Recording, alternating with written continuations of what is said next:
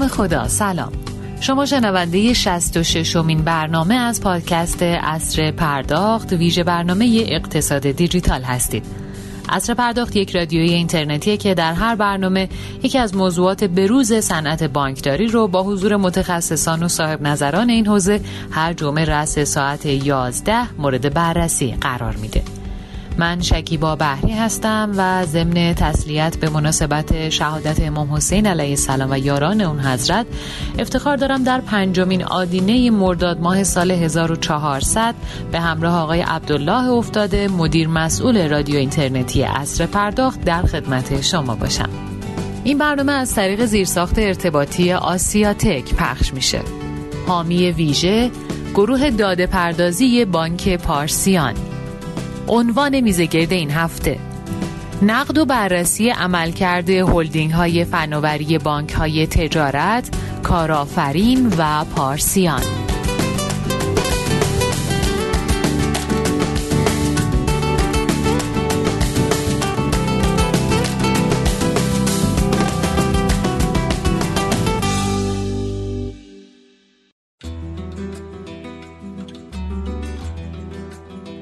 در اهمیت و گستردگی بازار فناوری های مالی و پرداخت همین بس که بار بخش بزرگی از اقتصاد کشور رو به دوش می‌کشه و به تنهایی گردش مالی بیش از رقم تولید ناخالص داخلی یا GDP رو داره. به همین دلیل بود که بانک های بزرگ کشور برای اینکه زنجیره متنوعی از کسب و کارهای مرتبط با حوزه فناوری اطلاعات و بانکداری الکترونیکی ایجاد بکنن هلدینگ های فناوری رو تشکیل دادند. ماموریت اصلی بسیاری از این هلدینگ ها توسعه، تأمین و تدارک خدمات جامع تو حوزه فناوری اطلاعات به یک بانک به عنوان سهامدار اصلی هست و بعضیاشون حتی به سایر بانک ها هم خدمات ارائه می کنند. با توجه به اهمیت کلیدی این شرکت ها از انتهای تیر ماه امسال تصمیم گرفتیم عملکرد تمامی هلدینگ های فناوری بانک های کشور رو با حضور مدیران ارشدشون مورد نقد و بررسی قرار بدیم که تا به این لحظه جلسات هلدینگ های فناوری گروه توسن بهسازان فردا هلدینگ فناوری بانک صادرات هلدینگ فناوری بانک ایران زمین و هلدینگ داده ورزی سداد رو موفق شدیم برگزار کنیم تو برنامه امروز هم تصمیم داریم عملکرد سه شرکت دیگر رو بررسی کنیم شرکت تدبیرگران فناوری اطلاعات تجارت ایرانیان یا هلدینگ تفتا که تو سال 94 با هدف برنامه ریزی، مدیریت، اعمال کنترل، ایجاد هماهنگی و نظارت بر شرکت های تابع تأسیس شد. در مسیر ارزش آفرینی و همافزایی در ارائه خدمات و محصولات نوین بانکی به بانک تجارت و صنعت بانکداری. گروه داده پردازی پارسیان که از سال 93 با هدف توسعه خدمات هوشمند بانکی امن و آسان در منطقه با مأموریت توسعه و ارائه خدمات مالی و پولی با بهرهگیری از فناوری های پیشرفته در راستای ارتقای کیفی و رشد پایدار خانواده بانک پارسیان به منظور حداکثرسازی منافع زینفعان تأسیس شد. و در نهایت هلدینگ تازه تأسیس نگاه که تو سال 99 با هدف ایجاد تحول تو خدمات و محصولات بانک و شرکت های زیر مجموعه و تغییر جایگاه فناوری تو بانک کارآفرین تأسیس شد. گفتگوی امروز رو با حضور مدیران عامل این شرکت ها سرکار خانم نوشافرین مومن واقفی مدیر عامل هلدینگ تفتا و آقایان حسین اسلامی مدیرعامل هلدینگ نگاه و علیرضا خداکرمی عضو هیئت مدیره گروه داده پردازی پارسیان برگزار می‌کنیم و عملکرد و برنامه های آتی این شرکت ها رو مورد نقد و بررسی قرار میدیم. پیش از آغاز این میزه گرد از مدیران گروه داده پردازی پارسیان بابت حمایتشون از این برنامه تشکر ویژه می کنم. گروه داده پردازی پارسیان با تکیه بر تجربه و توان تیم تخصصی خودش صنعت خدمات مالی و جایگاه فناوری های مالی توی کشور رو ارتقا داده و موجبات ارائه سرویس های الکترونیکی به اقشار مختلف جامعه رو فراهم کرده. این گروه با دارا بودن شرکت هایی از جمله شرکت تجارت الکترونیک پارسیان به عنوان بزرگترین دارنده شبکه در حوزه کارت و پذیرندگی شرکت تجارت الکترونیک پارسیان کیش به عنوان شرکتی سرویس دهنده به شبکه های پرداخت و بانکی شرکت کاسپیان به عنوان سرویس دهنده انواع خدمات نرم افزاری به بانک ها از جمله core banking بانک پارسیان اپلیکیشن تاپ به عنوان یکی از برترین اپلیکیشن های حوزه پرداخت و همچنین از طریق سایر شرکت های تابع و وابسته خودش تو سایر حوزه های جدید و نوآورانه سرویس ارائه می‌کنه. خب من خدمت میهمانان گرانقدر برنامه سلام و عرض ادب دارم و از آقای افتاده خواهش می‌کنم که میز گرد رو آغاز بفرمایید. جناب افتاده در خدمت شما هستیم. بفرمایید. به نام خدا. بنده سلام عرض می‌کنم خدمت همه شنوندگان عزیز که ما رو دنبال می‌کنن. یک جمعه دیگه لطف کردن و همراه ما بودن. من هم به نوبه خودم شهادت امام حسین علیه السلام یاران با وفایی شد خدمت همه عزیزان تسلیت میگم. امیدوارم که عزاداریاتتون مقبول درگاه حق قرار گرفته باشه. من زیاد پرحرفی نمی کنم از خانم واقفی می‌خوام که یه احوال پرسی با شنوندگان داشته باشن. خدمت شما هستیم خانم واقفی بفرمایید. باید خدا عرض سلام و احترام دارم خدمت بزرگواران و شنوندگان عزیز برنامه جناب آقای خدا کرمی جناب آقای اسلامی سرکار خانم بحری و جناب علی. بنده هم تسلیت عرض می‌کنم. ایام شهادت امام حسین علیه السلام رو و جا داره تسلیت ویژه داشته باشیم به همه کسایی که تو این ایام بیماری کرونا عزیزی رو از دست دادن و آرزوی شفای عاجل برای همه بیماران. در خدمتتون هستم جناب افتاده متشکرم مرسی. لطف کردید. آقای خدا کردم خدمت از هم هستیم. یه احوال پرسی با شنوندگان داشته باشید. بفرمایید. سلام علیکم. خدمت شما و همه شنوندگان عزیزتون. و عرض تسلیت به مناسبت شهادت مولا و حضرت ابو عبدالله الحسین صلوات الله علیه. و تسلیت و تعذیت این ایام خدمت شما هستیم در خدمتون هستم. متشکرم. مرسی آقای اسلامی حضرت علی هم یه افعال پرسی بفرمایید که وارد برنامه بشیم. خدمت شما هستیم. بفرمایید. بنده هم سلام و عرض ادب دارم خدمت مخاطبان عزیز. انشالله عزاداری ها قبول باشه و انشالله آرامش و آسایش به برادران عزیزمون در جانستان کابلستان برگرده. در خدمت شما دوستان هستم. متشکرم مرسی. خب خانم واقفی از اونجایی که خانم همیشه مقدم بودن ما با اجازه دوستان مهمانان دیگه برنامه رو با حضرت عالی شروع می‌کنیم. به عنوان اولین سال من خواهشم اینه که در خصوص شرکت های زیر مجموعه هلدینگ تفتا به اختصار بگید. هر کدوم از شرکت های ایرانکیش سیمرغ تجارت تاتا زفتا چابک تجارت آسیا و تکنو تجارت که زیر مجموعه هلدینگ شما میشن توضیح بدید که چه مرکزی داشتند و چه نقشی رو در حوزه فناوری بانک تجارت دیفا می‌کنن. خدمت شما هستیم. بفرمایید. خواهش می‌کنم. همونطور که فرمودین هلدینگ آیتی بانک تجارت یا اونطور که در نظامنامه که سال قبل براش در واقع تعریف شده از سمت بانک هلدینگ کسب و کارهای فناوری محور با هدف توسعه کسب و کارهای هوشمند مبتنی بر فناوری های نوین و همراستا و تحولات دیجیتالی که تو اکوسیستم بانکی ما داریم شکل گرفته. ما تو هولدینگ چند تا در واقع وظیفه اصلی رو دنبال می‌کنیم. یکی بحث همافزایی تو شرکت های گروهه جدا از بحث حالا نظارت بر عملکرد شرکت ها یکی بحث مشارکت استراتژیک با شرکت ها و سازمان های دیگه است و یکی هم که امسال خیلی سعی کردیم وارد این حوزه بشیم بحث طراحی نظارت طرحهای فراشرکتیه طرحهایی که در واقع چند تا شرکت در کنار همدیگه می‌تونن به تولید یک محصول یا خلق یک ارزش ویژه کمک کنن. شرکت هایی که اسم آوردید اکثریت یا در واقع تمام سهامشون متعلق به بانک تجارته و هر کدومشون تو حوزه فناوری تو یک کور بیزینسی به طور خاص دارن کار می‌کنن. علاوه بر اون به واسطه قابلیت های کلیدی و مزیت هایی که در واقع دارن توی طرحهای بین شرکتی و طرحهای کلان بانک رو هم ما از اینها استفاده می‌کنیم.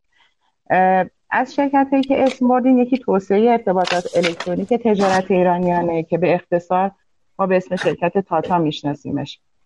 این شرکت کار اصلیش در واقع حوزه طراحی و تولید نرم افزار هستش و وظیفه پیاده سازی یک پارچه سازی سامانه های بانکداری متمرکز بحث ارائه سلوشن های سازمانی بانک و سرویس های از جنس اینترنت بانک و موبایل بانک رو در واقع به عهده داره. شرکت در واقع ایران کیش که خب مشخص دوستان همه آشنا هستن. من من وقتتون رو نمی‌گیرم. یکی از PSP هایی هست که بسیار فعال داره در واقع کار می‌کنه. و نقش ویژه هم در واقع در زنجیره ارزش شرکت های ما جدا از بحث PSP گریش در واقع داره اعمال می‌کنه توی این هلدینگی که ما داریم. بحث باشگاه مشتریان بانک تجارت یا شرکت چابک رو داریم که باز در واقع کور بیزینسی که داره ارائه میده خدمات باشگاه مشتریان هست برای اینکه افزایش وفاداری مشتریان بانک رو داشته باشیم. شرکت تکنو تجارت به طور خاص روی ایجاد مرکز نوآوری بانک تجارت و سرمایه گذاری در حوزه استارتاپ ها کار می‌کنه.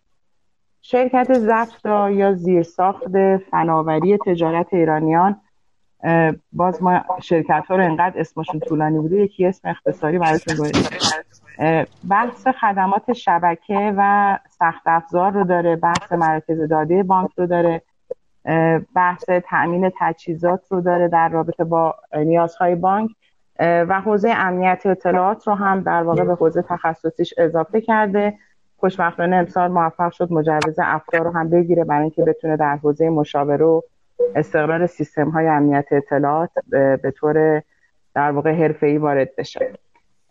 سیمرغ تجارت رو داریم در کنار این شرکت هایی که اسم بردم خدمتتون که در واقع بحث اصلیش خدمات ارزش افزوده مبتنی بر موبایل روی بحث برنامه های موبایل خیلی کار کردن. حوزه بانکداری باز رو در واقع در حوزه این شرکت ما می‌بینیم. بحث صادر کنندگی کارت و کلیه خدمات مرتبط با اون رو هم برای بانک تجارت سیمرغ تجارت به عهده داره.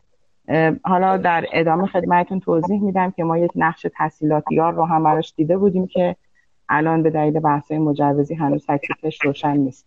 من خیلی خلاصه در واقع خدمتتون تک تک وظایف این شرکت ها رو گفتم که حالا احتمالا در ادامه بحث میگیم که از ترکیب این مهارت های شرکت ها داره چه سرویس های دیگه هم به بانک داده میشن دقیقا بسیار همالی دست شما درد نکنه آقای خدا کریم من همین سوال رو هم از حضرت عالی دارم بفرمایید که شرکت های تجارت الکترونیک پارسیان کاسپیان تجارت الکترونیک پارسیان کیش همراه لوتوس آتی شهر هوشمند ایرانیان پویا تجارت سیمرغ کیش. تابان آتی پرداز و توسعه سریع نوآوری ستارگان توضیح بدید که هر کدوم چه عملکردی داشتند و چه نقشی رو در حوزه فناوری بانک پارسیان دارن. خدمت شما هست بسم الله الرحمن الرحیم. خیلی ممنون متشکرم. عرض به حضورتون اگر هلدینگ داده پردازی رو من عرض کنم که سال 93 تأسیس شد و طی سال 95 با افزایش سرمایه‌ای که اتفاق افتاد عملا فعالیتش شکل گرفت. ما شرکت های عمده ما تقریبا یه چیزی حدود 8000 میلیارد تومن market cap این هلدینگ هست که حدود 5500 میلیارد تومنش توی بورس شرکت های رتاپ و تاپکیش ما تجارت الکترونیک پارسیان و تجارت الکترونیک تجارت الکترونیک پارسیان کیش. حدود هزار میلیارد تومن تقریبا سرمایه ثبتی مجموعه شرکت هامونه. حدود سه چهار هزار میلیارد تومن دارایی و سه هزار میلیارد تومن درآمد سال گذشته بوده. تصویر کلانی اگر بخوام از مجموعه این هلدینگ بدم به این شکله. ما تجارت الکترونیک پارسیان در واقع که PSP ماست چون حالا خیلی هم اطلاعاتش تو کدال هست و هم دوستان اطلاع دارن. من فقط چند تا نکته رو عرض می‌کنم که ناشی از یه سری فعالیت ها و ریل گذاری هاست که اتفاق افتاده که حالا من به موقعش حالا فکر می‌کنم توی بقیه بحث بتونم فرصتی بشه خدمتون ارز کنم. ما تو تجارت الکترونیک پارسیان تقریبا تو این چهار ماه گذشته پنجاه درصد افزایش درآمد داشته و تقریبا حدود 80 درصد افزایش سود داشته. یعنی عملا یه فعالیت های شرکت و ریلگذاری هایی که انجام شده و اتفاقاتی که انجام شده در قالب یه سری پروژه هایی که اونجا تعریف کردیم عملا شرکت یه رشد قابل قبول و رشد مناسبی رو داشته و فعالیتش هم که در واقع همه دوستان مستحضر هستن PSP شرکت بعدی تاپکیشه که یکی از که تقریبا تمام خدمات سخت افزاری و شبکه ای رو به مجموعه بانک و گروه شرکت های هلدینگ و سایر هلدینگ های بانک ارائه میده. به دنبال این هم هست که توسعه بده فراتر از یعنی حوزه خدماتش رو به بیرون از بانک هم ارائه بده. در حال حاضر حدود 15 درصد تونسته موفق بشه ولی پلنمون هست که این افزایش پیدا کنه تا حدود 40 50 درصد تو دو سال آینده. فعال عملا این شرکت هم هم طی سال سال 1397 شهریور و مهر یعنی اول مهر 97 وارد فرابورس شد با قیمت سهام 170 تومن. امروز با یه افزایش سرمایه سه برابری از 40 میلیارد تومن به 120 میلیارد تومن. ارزشش تقریبا 1200 تومنی که حدودا 22 برابر شده قیمت این توی این مدت. علا رقم این که بازار این همه افتم داشته بازار بورس علا رقم همه اتفاقاتی که توی بازار افتاده. به دلیل اینکه رشد قابل قبولی داشته. یعنی واقعا این رشد تو خود شرکت هم وجود داشته که منجر به این شده که امروز قیمت این سهام 22 برابر روز عرضه باشه. شرکت بعدی کاسپیانه که خدمات نرم افزاری کل بانک رو و کوربانکینگ بانک رو ارائه میده. این شرکت در واقع یک تجدید ساختار اتفاق افتاده یه اصلاح ساختار توش اتفاق افتاده و الان یک سری فعالیت های شفاف و روشن و تو حوزه های مختلف تو, تو هشت حوزه یا شش تا اس توی این شرکت تعریف شده و تمام خدمات نرم افزاری بانک و اپلیکیشن ها و کارهای تکنیکال یک شرکت تکنولوژی محوره و بدون بدون معموریتش ارائه سرویس به دیگر حوزه هاست و یه انیبلر کل مجموعه بانک و گروه. شرکت دیگه شرکت تاباناتی پرداز که فرمودید در واقع اپلیکیشن تاپ رو ما یک شرکت کردیم و که بتونیم در واقع چون عملا آینده این کسب و کار تو این حوزه است و این لازم بود که ما به طور خاص بهش هم توجه بشه هم یک شرکت بشه و فعالیت رو به طور کامل بتونیم هم رسد کنیم هم برنامه ریزی کنیم شرکت دیگه آتی شهره که توی حوزه در واقع گردشگری و حوزه شهر هوشمند هدف گذاری شده. قبلا تو حوزه خودرو هم بود که حوزه خودرو از این شرکت خارج شد. در واقع یک کسب و کاری به بلوغ به یه بلوغ نسبی که ارز کنم شاید بهتره بگم یه مینیموم وایبل پروداکتی در اومد از توش یه MVP در اومد و اون رو جدا کردیم و یک کسب و کار مستقلش کردیم با شرکای دیگری و اومدیم این شرکت رو مختص بحث شهر هوشمند و حوزه گردشگری قرار دادیم. شرکت سیمرغ شرکتیه که تو حوزه کارت های ارزی و خدمات حوزه کارت های بین المللی کار می‌کرد و کار می‌کنه. ولی در حال حاضر به یه به دلایل تحریم ها و شرایط کشور تقریبا این شرکت فریز شده است و فعالیت آنچنانی براش متصور نیستیم ولی زیر رو فراهم کردیم. هر وقت بخش یه سری راه ها باز باشه امکانات ارائه خدمات کارت های بین المللی فراهم بشه این تمام امکانات و تمام شرایط و تمام زیرساخت ها و کر و همه این امکاناتش رو داره و می‌تونه سریعا به چرخه خدمات برگرده.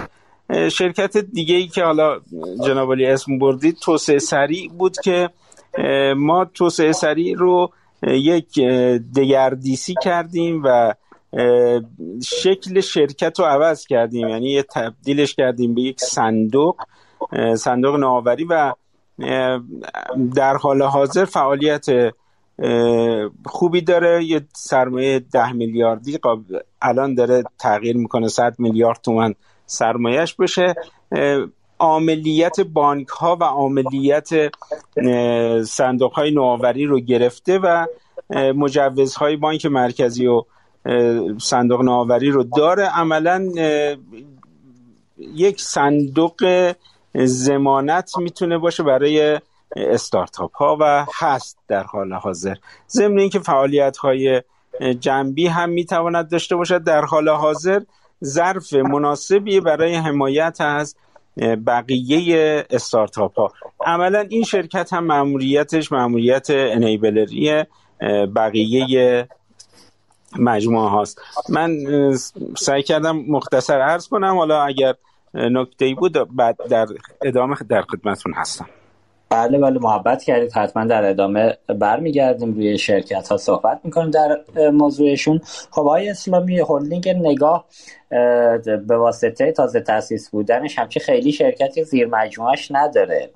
یه سه تا شرکت اگه اشتباه نگم نگاه پرداخت نگاه بانک و مدیریت ثروت ستارگان. یه توضیح بدید که چه عملکردی داشتن این شرکت ها چه نقشی رو در حوزه فناوری بانک کارآفرین قرار ایفا کنن و آیا شما تصمیم دارید مثل بقیه هلدینگ های فناوری کشور تعداد این شرکت های زیر مجموعه رو افزایش بدید یا نه؟ خدمت شما هستیم. متشکرم. ارادتمند همه دوستان هستم. من یه توضیح راجع به نگاه بدم چون هلدینگ ها در بانک های مختلف نحوه تشکیلشون و نحوه راهبریشون با همدیگه متفاوته. خب من این افتخار رو داشتم که در سه تا هلدینگ یعنی هلدینگ فناوری اطلاعات بانک پاسارگاد پارسیان و در قالب مشاور در سداد تونستم دانش آموخته های زیادی در این هلدینگ ها داشته باشم. اولا هلدینگ مجموعه کارآفرین یا هلدینگ پیشینی ست نه پسینی. ما خیلی از هلدینگ ها اول تشکیل نمیشن شرکت ها تشکیل میشن بعد برای راهبریشون هلدینگ ها برگزیده میشن. در هلدینگ نگاه مثل برخی از هلدینگ های دیگه اول نگاه تشکیل شد و بعدا تاسیس شرکت های دیگه مد نظر قرار گرفت. دومین ویژگی نگاه اینه که ما از روز اول تاکید داشتیم این هلدینگ هلدینگ فناوری است نه هلدینگ فناوری اطلاعات. چون اعتقاد داریم توی این دهه و بعد از 1400 فناوری ها دارن آروم آروم همگرا میشن و ما نمی‌توانیم فقط فناوری اطلاعات رو مد نظر قرار بدیم. bio رو مد نظر قرار ندیم یا خیلی از موضوعات دیگری که الان داره رخ میده مثل cognitive science و اینها بی توجه باش باشیم. لذا ما از روز اول هم تاکید کردیم هم در اسم هم در رسم که ما هلدینگ فناوری هستیم. نه صرفا فناوری اطلاعات گرچه که در شروع هم فناوری اطلاعات غلبه خاص خودش داره. سومین موضوعی که راجع به نگاه می‌تونم بگم هلدینگ چابک و تصمیم گیرنده است. ما سعی کردیم هم در داخل هلدینگ چیدمان به شکلی باشه که به جای عملیات تمرکز بر شرکت داری باشه و بعد اتصال ویژه‌ای رو به مدیر ارشد بانک برقرار کنیم. به شیوهی که شاید هر هفته در میون ما حداقل یک جلسه با مدیر عامل بانک داریم و خب این در خیلی از بانک های دیگه تقریبا شاید غیر ممکن نظر بیاد. نگاه مدیریت ارشد بانک به حوزه فناوری خیلی مهمه که آیا این رو مثل برخی از بخش های دیگه بانک ها می‌دونه یا این رو پیشرفت دهنده کل بانک و گروه مالی می‌دونه؟ چهارمین ویژگی که من می‌تونم بهش اشاره کنم هلدینگ نگاه معتقده به مشارکت با استارتاپ و فینتک ها لذا ما بنامون این نیستش که مثلا ظرف چند سال آتی چند هزار نفر بشیم یا تعداد شرکت های خیلی زیادی رو تأسیس بکنیم. نه اعتقاد داریم. حالا دسته و ستارگان بهش خواهم پرداخت که ما باید بریم به سمت مشارکت حداقلی بدون داشتن مدیریت با بسیاری از علاقمندانی که الان در بازار فعالن.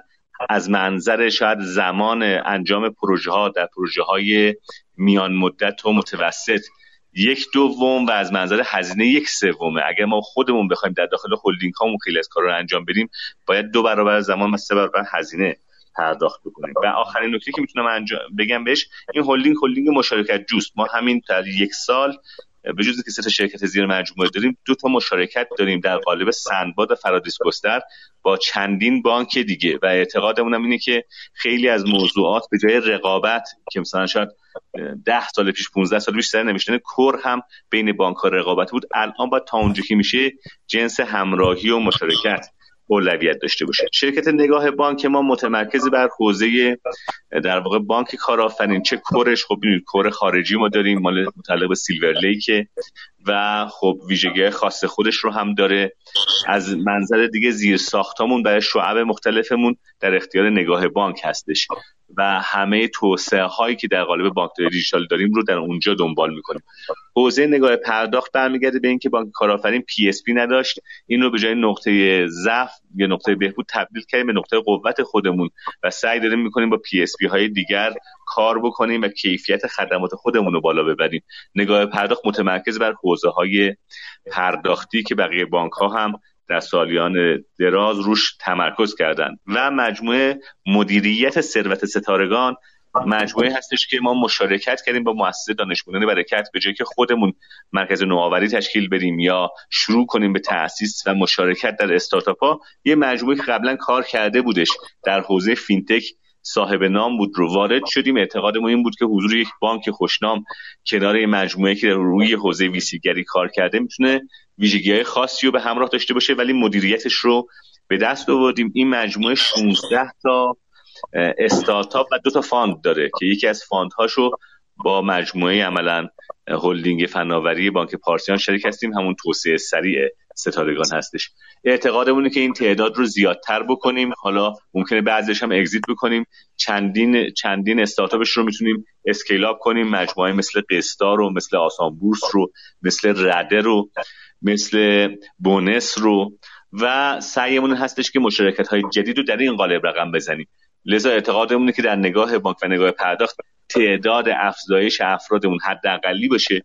بریم داخل مجموعه مختلف بگردیم. اونهایی که لازم هست برای پیشرفت بانک لازم هست برای پیشرفت هلدینگ مالی کارآفرین اونها رو پیدا کنیم در قالب سوستترگان روشون سرمایه گذاری کنیم و سعی کنیم مدیریت رو در دسته خودشون قرار بدیم. بیشتر اون ویژگی هایی که یک بانک می‌تونه تکمیل کنه مثل زیر ساخت های نرم افزاری یا حمایت های ادمنستریتیو در حوزه مالی و اداری رو بهشون اضافه کنیم و اجازه بدیم خود اینها پیشرفت کار رو رقم بزنن و اعتقاد داریم مشارکت با اینها می‌تونه به نگاه بسیار کمک بکنه. در خدمت شما دوستان هستم.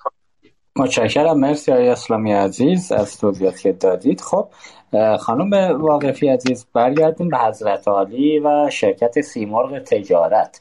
اگه اشتباه نگم این شرکت خیلی وقت خانم واقفی مشمول ماده 141 قانون تجارت شده.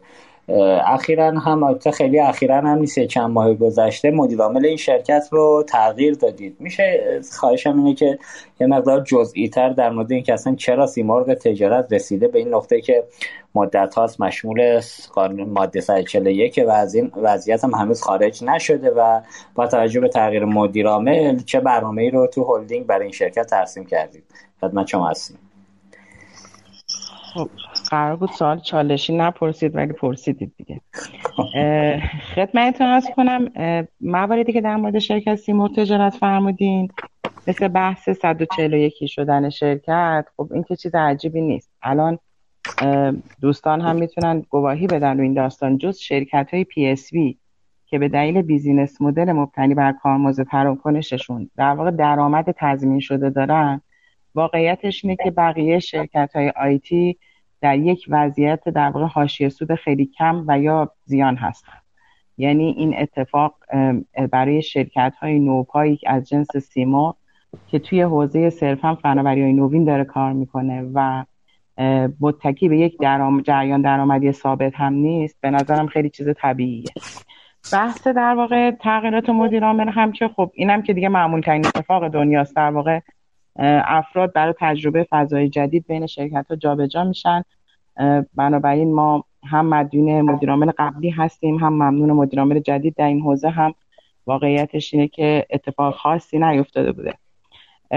چیزی که بعد خدمتتون ارز کنم شما حالا یه مثال خیلی خوب زدین سیمرغ تجارت رو. سیمرغ تجارت یه کیس واقعا خوبی از خیلی از شرکت هایی که الان تو صنعت آیتی دارن در بانکی در حوزه بانکی کار می‌کنن.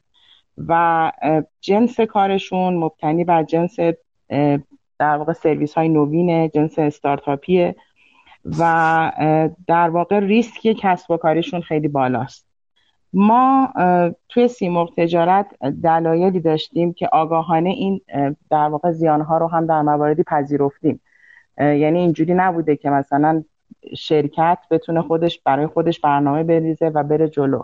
تمام برنامه های شرکت قطعا با بانک کنترل می شده حالا این وسط یه پرانتز هم باز کنم. ببینید ما شرکت هایی که در حوزه شرکت های سهامداری عمدمون بانک هست یا سهامدار صد درصدیمون واقعیتش هم فرصت بینظیری داریم. به خاطر اینکه خب می‌دونیم که پشتمون به یه سرمایه گذاری که در واقع می‌تونه حمایتمون کنه گرمه. از طرف دیگه واقعیتش اینه یه سری چالش داریم. ببینید بانک عموما تنها سهامدار ماست و تنها مشتری ماست. این دوتا نقش خیلی وقتا در واقع باعث میشه که یه پارادوکسی شکل می‌گیره که جمع کردنش کار راحتی نیست.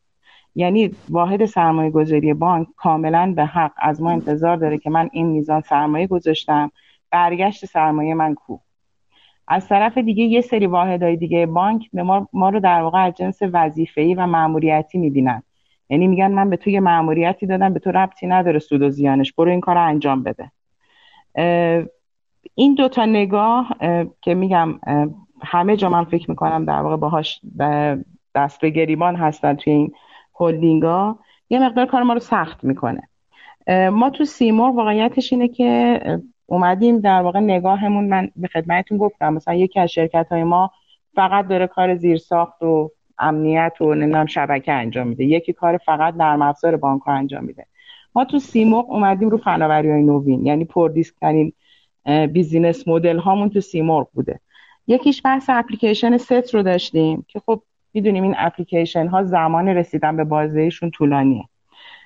روی بحث بانکداری باز سرمایه گذاری کردیم. که باز از همون جنسه که ما تو بانکداری باز به بکند بانک خیلی وابسته ایم. یعنی ما هر چقدر جلو رو درست کنیم باید بکند بانک, بانک یک ظرفیتی داشته باشه تا من بتونم در واقع تبدیلش کنم به بحث API و این سرویس ها رو ارائه بدم. دو تا یه اتفاق دیگه هم باز برامون افتاد. مثلا خیلی در واقع پیشرو بر اساس آن چیزی که فکر می‌کنم هولوش دو سال و نیم پیش توی بانک مرکزی در واقع مطرح شد. که یه سری مجوز در حوزه تحصیلاتیار و پرداختیار و چیزهای دیگه داده میشه. ما اومدیم به دستور بانک رو بحث تحصیلاتیاری سرمایه گذاری کردیم. زیر ساخت ایجاد کردیم هزینه کردیم. بعد خب دو سال همینجوری نشستیم. بانک مرکزی نه آره می‌گفت نه نه می‌گفت به این داستان. و خب میگم ما شانس آوردیم که واقعا سرمایه گذارمون بانکه. من مطمئنم بسیاری از شرکت های کوچیک تو این حالت از بین میرن. یعنی نمی‌تونن به بقاشون ادامه بدن. اینم واقعیتش از همون جنس یا بحث کیف پول که باز روش سرمایه گذاری کردیم. دوستان حالا تو سالات بعدیتون فکر می‌کنم به این بله. نکته شاید اشاره بفرمایید. اون هم باز چالش های خودش رو داد. یعنی در مجموع یک زنجیره از عوامل شرکت های از جنس سیمرغ. چون من مطمئنم که این اتفاق فقط مال سیمرغ ما نیست. توی شرکت های دیگه و هلدینگ های دیگه هم می‌تونن اشاره کنن بهش. اینها رو می‌بره از حاشیه سود خارج می‌کنه. و الان هم واقعیتش ما business line امون رو عوض نکردیم. یه مقدار business model امون رو داریم عوض می‌کنیم روی این سرویس ها و مدیریت هزینه انجام میدیم که انشالله از زحمات قبلی و زحماتی که دوستان دارن الان می‌کشن به بهترین بهره برداری برسیم. حتی خانم واقفی خواهش کنم توی موضوع سیمور دقت بفرمایید فکر کنم زمان مدیریت سابق آقای آجودانی بود. یه هزینه سنگین تبلیغاتی شد برای اپلیکیشن ست که حالا عملا سرویس ویژه هم تو این حوزه نسبت به بقیه اپلیکیشن های پرداختی نمی‌داد.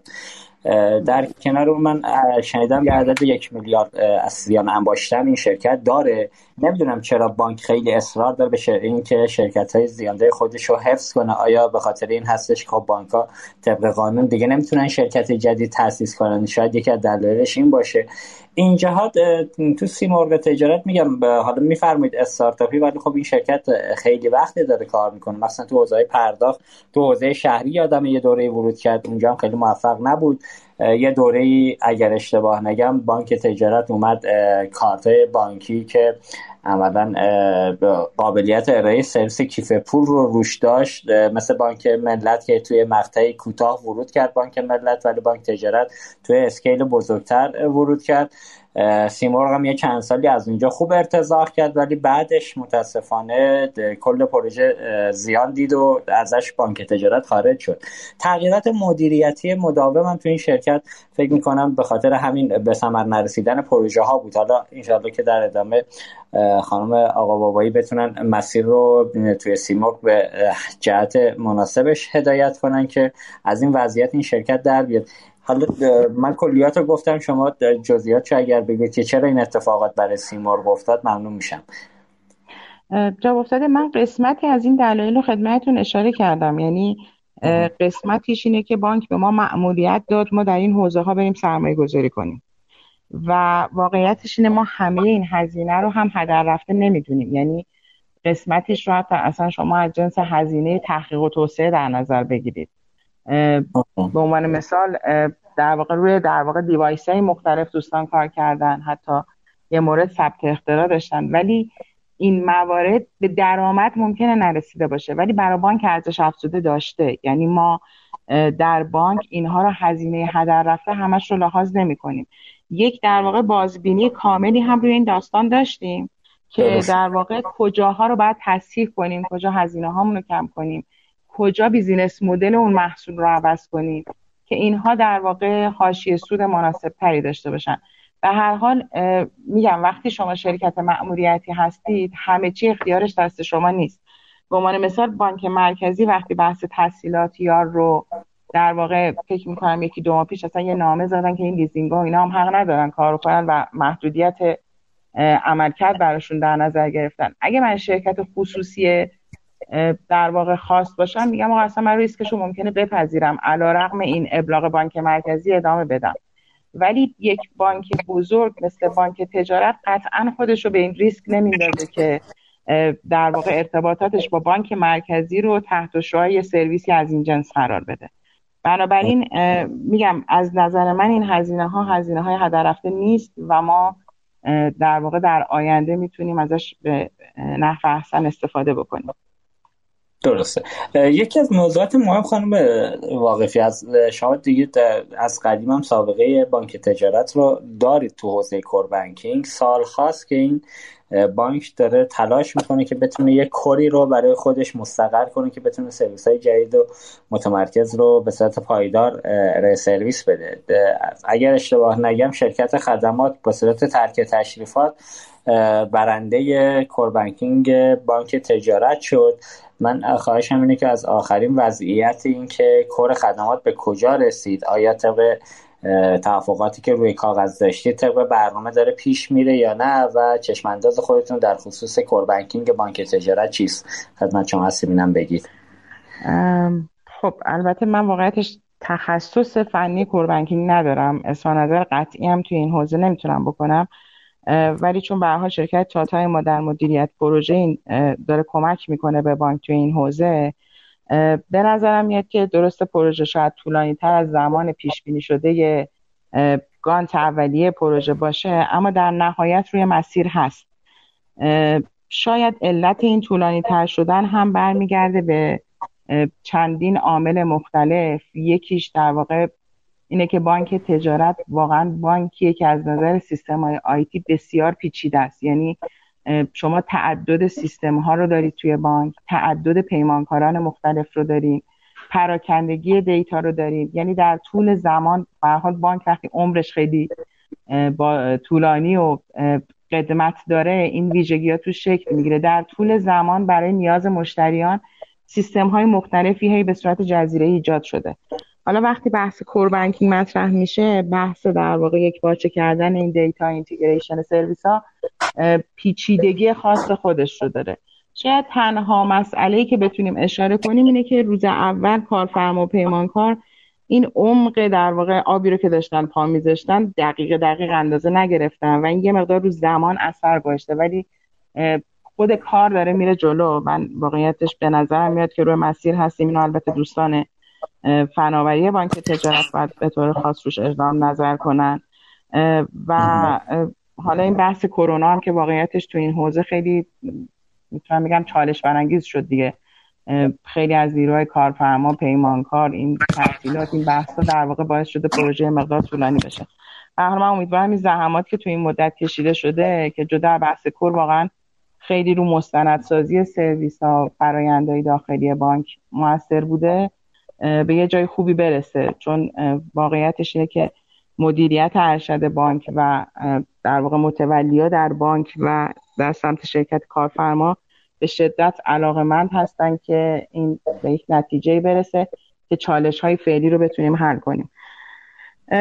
فکر می‌کنم میگم جز بحث تخمین اشتباه ابعاد پیچیده یک پروژه در این ابعاد که من نمی‌دونم بانک های دیگه واقعا بعید می‌دونم در این حد ابعاد کارشون باشه اتفاق دیگه ای نیست. پروژه در مسیر خودش داره جلو میره. پس پیشبینیتون این نیستش که متوقف بشه کار خدمات سمت بانک تجارت شبیه به مثلا آنچه که در بانک سپه اتفاق افتاد. اینجا پروژه تو مسیر خودش انشالله جلو میره.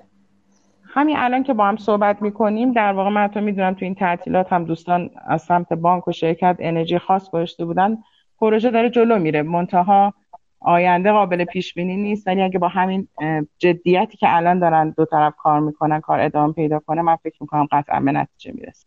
میزان پیشرفت پروژهش خانم واقفی در جریان هستید؟ الان تا چه حد جلو رفته. من می‌دونم تو بومی سازی محصول تقریبا اون محصول اولیه که بانک می‌خواسته در واقع تامین شده. الان رو بحث در واقع یک پارچگی داده و اینتگریشن سرویس دوستان دارن زحمت می‌کشن که میگم قسمت پیچیده کاریه که قسمت عمدهش هم سمت بانک هستش و امیدواریم که اون هم به زودی به نتیجه برسه. بسیار هم دست شما درد نکنید خب آیه خدا کرم برگردیم به حضرت عالی یکی از موضوعاتی که گروه داده پردازی پارسیان به واسطه حضور مدیران سابقش مثل آقای پوررنجبر و آقای قنبریان اگر اشتباه اشتباه که نمیگم توی شرکت آره تجارت الکترونیک پارسیان حضور داشتن.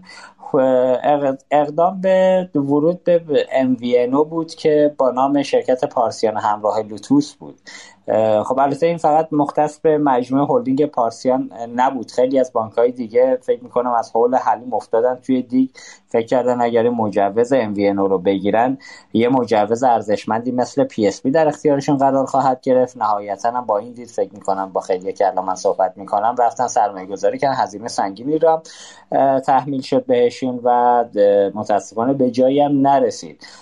من خواهشم اینه بفرمایید چطور با دیدی که حالا میگم آقای پورنشور بالاخره از سابقون در صنعت سیتی هستش و چطور آقای قنبریان. چی شد که پارسیان هم مثل بقیه بانک ها حالا میگم بانک های دیگه چون دید سیتی نداشتن شاید قابل پذیرش بود این اشتباه استراتژیک. ولی در بانک پارسیان حداقل توقع خودم این بود که با توجه به سابقه آقایون که کامل صنعت مخابرات رو شناخت و آگاهی بهش داشتن. اونجا چرا شما افتادید تو این تله که رگولاتور مخابراتی برای بانک ها پهن کرد و عملا مجوز فروشی کرد و همه پول هنگفتی رو دادن و بخشی هم سرمایه گذاری کردند و امروز می‌بینیم که هیچ MVNO جدی توی کشور وجود نداره در این حوزه. خواهش کنم آسیب شناسی این حوزه رو بفرمایید که چه شد ممنون میشم. خواهش کنم. ببینید MVNO فقط برای بانک ها نبود دیگه. یعنی بله. ساز... رگولاتوری اومد با شاید سیاست کلانش درست بود. یعنی MVNO راه توسعه حوزه اپراتوری در کشور بود. اما شیوه اجراش درست نبود.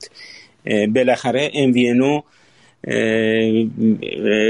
شما الان توی اروپا تشریف ببرید. تمام دنیا MVNO ها یک MNO ها هستند. اونها هستند که دیولوپر کسب و کارن.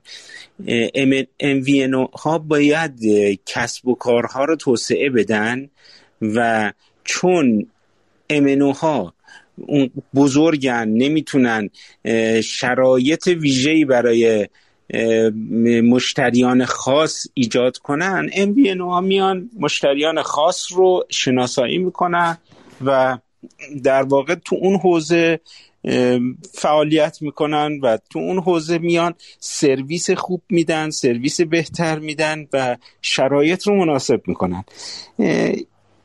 لازمه این کار این بود که سا... رگولاتوری سازمان تنظیم مقررات رادیویی در واقع این فرایند رو و این ابزارهاشو و زمانت اجراش رو فراهم کنه. این اتفاق نیفتاد. خب امنو ها هم نوع تفکری که وجود داشت این بود که این شرکت های ام میان و بازار اونها رو خراب می‌کنن. نگاه این که اینها میان توسعه بازار میدن و بازار اونها رو بزرگ می‌کنن نداشتن. نتیجهش این شد که الان هیچ ام در کشور موفق نیست. حالا سرمایه گذاری هایی که انجام شده متفاوت بوده. بعضی از ام ها اومدن و علاوه بر هزینه ای که برای در واقع گرفتن پروانه کردن و اون کفی که به رگولاتوری تضمین کردن و اون پرداخت هایی که از این بابت باید انجام بدن این علاوه بر این هزینه ها اومدن یه هزینه های هنگفت زیرساختی هم انجام دادن. چهار تا چهار مدل هزینه در واقع تو اینجا با اهمیت یک هزینه گرفتن پروانه و کفی که باید به رگولاتوری پرداخت بشه. دو هزینه های ایجاد زیر ساخت ها سه هزینه های تبلیغات. و چهار هزینه های اجرا و هزینه های جاری در واقع حقوق و دستمزد و امثال هم. ما توی شرکت تو ام اون هزینه اولی رو انجام دادیم. در حد خیلی خیلی محدود در واقع حوزه تبلیغ اولیه چون همون اولش بوده اینها صورت گرفت و یه دستمزدی هم پرداخت شد. بعد از این که دیدیم که رگولاتوری در واقع حمایت نمی‌کنه و شرایط به گونه که امکان اجرای عملیات به شکلی که قبلا برنامه ریزی کرده بودیم نیست. اومدیم سیاستمون رو تغییر دادیم شرکت رو یک بازنگری کردیم یا آسیب شناسی کردیم سرویس های دیگری رو براش متصور شدیم و برنامه ریزی کردیم. تو سال گذشته یه اقدامات جدیدی هم انجام دادیم در این خصوص و امروز تو حوزه در واقع ارائه سرویس های خاص الان فعالیت داره. می‌کنه شرکت ام بعد از فریز فریزش کردیم یه مدت فریز بود. تو سال گذشته از فریز در اومد و فعال شد شرکت. و امروز سود خودش سود میده. ولی زیانهای انباشتش رو حالا امیدواریم که ظرف در واقع سه سال آینده بتونه اونها رو هم پوشش بده و با تغییری که در در واقع پارادایم ارائه خدمات توی این شرکت داشتیم فکر می‌کنم که مشکل این شرکت رو ما حل کنیم. ولی به طور کلی مشکل ام در کشور وجود داره و ما هم توی همین محیط داریم فعالیت می‌کنیم. تغییرات ما در همین حدیم که بالاخره توی این شرایط بتونیم ام رو از در واقع زیان سالیانه در بیاد سود بده و به مرور بتونه زیانهای انباشتش رو پوشش بده در واقع برنامه ریختیم که داریم فعالیت می‌کنیم و اجرا می‌کنیم. آقای خدا در مورد هزینه های ثابتی که باید به رگولاتور بدید عددش رو دارید تو ذهنتون که چقدر هست تضمین شده به رگولاتور سالی چقدر بدید؟ ببینید کلا این متفاوته توی شرکت ها و الان حضور ذهن شاید دقیق نتونم بگم ولی به طور متوسط همه شرکت ها بین 3 تا 5 میلیارد تومان سالیانه باید پرداخت کنن به رگولاتور. چه علاوه بر چه درآمد داشته باشن؟ چه درآمد داشته باشن؟ چه نداشته بله چه درآمد داشته باشن چه نداشته باشن. خب از اونجا بله که بله بله. رگولاتور عملا شرایط بازار و بالاخره یکی از وظایف مهم رگولاتورها حالا چه مخابرات چه بانک مرکزی فرق نمی‌کنه در کنار سیاست گذاری ایجاد فرایند حالا عملا بهش بگیم با مدیریت بازار هست. اینجا حالا رگولاتور مخابراتی اونجوری که توی پروانه که به شما دادن خیلی با ظرافت گویا بخش بزرگی از مدیریت بازار رو از گردن خودشون برداشتن. خب الان شرایط برای اینکه امنا به شما فضا بدن که شما کار کنید اپراتور میگه آقا من نمی‌خوام کار کنم. خب چیکار باید کرد با این؟ اگر کار می‌کنه به صورت اختصاصی با یه چند تا ام خاص کار می‌کنه. اینجا چرا ها حداقل با همدیگه مجتمع نشدن؟ اینکه حالا من میگم بانک نبودن حرف حرف شما درسته که فقط بانک ها نیومدن ام بگیرن. ولی اونایی که اومدن درصد زیادشون بانکی ها بودن که اومدن رفتن مجوز ام رو گرفتن. چرا اینا با هم دیگه تو این چند سال آقای وزیر جوان حالا بعد بگیم سابق دیگه از الان به بعد. خیلی هم فضاش باز بود از خداش بود که خیلی بتونه تو این فضا فعالیت کنه و مسیر باز کنه. اینجا انویون ها چرا از این فرصت استفاده نکردن؟ حداقل برای تغییر شرایط بالاخره شما درآمدی نداشتید که بخواید سال 3 4 میلیاردم بدید. ولی من ندیدم هیچ کدوم از انویون ها حالا چه به صورت تکی یا به صورت جمعی حداقل در رسانه ما ندیدیم که ورود بکنن و حقوق خودشون رو بخوان مطالبه کنن از اپرا... سمت رگولاتوری. دلیلش چی بود این بخشش های خود کردم عرض به حضورتون این اقدامات صورت گرفت. یعنی هم ها به طور مجزا تک تک هم به صورت جمعی با رگولاتور در واقع در تعامل بودند و پیگیر بودند حالا اینکه رسانه ای نکردن یه بحث دیگه است. ولی در ارتباط با پیگیری حقوقشون از رگولاتور با خود رگولاتور در واقع پیگیر بودن. حتی بحث طرح شکایت هم مطرح بوده. ولی با عمدتا با خود رگولاتور این مسئله رو سعی داشتن که حل و فصل کنن. بسیار عالی متشکرم. خب آقای اسلامی برگردیم به حضرت عالی. من هرچه کنکاش کردم بتونم سال چالشی رو سمت هلدینگ نگاه پیدا کنم. واقعیتش چیز خاصی رو پیدا نکردم چون تازه تاسیس هستید و توی این مدت هم عملا حرکتی رو نزدید که بهش براش چالش ایجاد کرد. جز یک موضوع من دیدم که اواخر فروردین ماه امسال یه تفاهم نامه ای رو با شرکت اندیشه مدار نفیس امضا کردید تو حوزه توسعه نئوبانک و مراودات API و کیف پول و پرداختهای خرد و microfinance و اعتبارسنجی مشتریان. که البته این معمولیت هایی که ازش اسپردیم می‌تونه توسط دو شرکت نگاه پرداخت و نگاه بانکی شما هم انجام بشه. البته بخشی از پاسخ رو شما تو سال قبلی دادید. ولی من می‌خوام بعضی زاویه دید دیگه بگم. خیلی از بانک ها برخلاف نگاهی که شما توی بانک کارآفرین به این موضوع دارید به خاطر این میان شرکت هاشون رو ایجاد می‌کنن که دیتای خودشون رو عملا دست رقیب ندن یا دست شرکت های بیرونی ندن که فردا روزی اتفاق خاصی تو حوزه نیفته و ترجیحشون اینه که شرکت صد درصدی برای خودشون باشه و ماموریت محور که سریعتر بتونن به اون نقشه راهی که ترسیم می‌کنن برای خودشون داشته باشن. اینجا رو بگید با توجه که دو تا شرکت زیر مجموعه فعلا دارید این بخش رو چرا با یه شرکتی بیرونی تفاهم کردید؟ و اینکه اصلا نگاه همکاران رو قبول دارید که به خاطر حفظ محرمانگی خیلی از بخش اطلاعات بانک ها باید شرکت زیر مجموعه خود بانک این کار رو انجام بدن یا نه؟ خدمت شما هستیم. متشکرم. ببینید واقعیتش اینه که دلیل اهم و اهمیت موضوع حراست از اطلاعات بانک ها دلیل خیلی خوبی هست.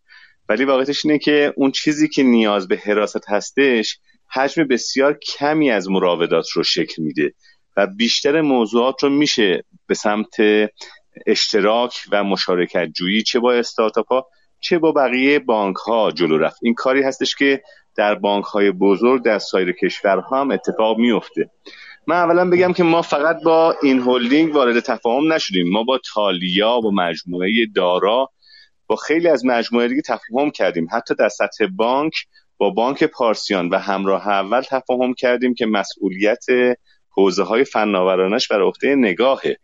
پس اعتقادمون این هستش که در خیلی از موضوع ها مثل بانکداری باز مثل بحث هایی که در نئوبانکینگ مطرح میشه این موضوع نیازمند مشارکت و از نگرانم نیستیم از اینکه اطلاعاتمون دچار آسیب بشه. اتفاقا شما دقت بکنید بسیاری از مجموعهایی که اعتقاد داشتن مشارکت جویی باعث آسیب میشه به اطلاعاتشون همین الان اطلاعاتشون بیرون هست و درس کرده. اون چیزی که ما اعتقاد داریم در داخل مجموعه خودمون ما در نگاه همین الان زیر 300 نفری یعنی تمام بچه های نگاه بانک نگاه پرداخت و هلدینگ رو کنار همدیگه بگذارید. و بچه های مدیریت ثروت ستارگان رو. البته استارتاپ های زیر مجموعهش رو خب قاعدتا ما تعدادش نشمردیم به خاطر اینکه ما در اون استارتاپ ها سهام حداقلی داریم. ولی کل این مجموعه ها زیر 300 نفرن و اعتقادمون این هستش که خیلی هم تعداد رو زیاد نکنیم. معتقدیم که باید بریم وارد مشارکت جویی بشیم. چه با شرکت های بزرگ که دارن در داخل ایران کار می‌کنن چه با استارتاپ ها و fintech ها که من معتقدم آینده از آن اونهاست. و هلدینگ های فناوری اگه می‌خوان فعال باشن اگه می‌خوان به روز باشن راهی ندارن جز اینکه با اونها وارد تعامل بشن ما یه سری زیر ساخت داریم در بانک ها یه سری امکانات مالی داریم یه سری امکانات اعتباری داریم که باید از اونها استفاده کنیم هلدینگ های کلا فناوری مثل عملا هنگ های هستن که زرهی هن. مثل لشکرهای زرهی هن. اینها نمی‌توانند در خیلی از جاها اجایل عمل بکنند باید ترکیبی از مجموعه های زرهی کنار مجموعه های عجال کنار مجموعه های تکاور اتفاق بیفته. و این هماهنگی بیشترین سختی رو داره. یعنی افرادی که هم ادبیات بانکی رو بفهمن دغدغه های امنیت رو بفهمن دغدغه های زیرساخت رو بفهمن و همزمان بخواهند که با مجموعه های استارتاپی وارد تعامل بشن. دغدغه های استارتاپ ها سهامداری موضوعاتی که نیازمند سرعت در تصمیم گیریه.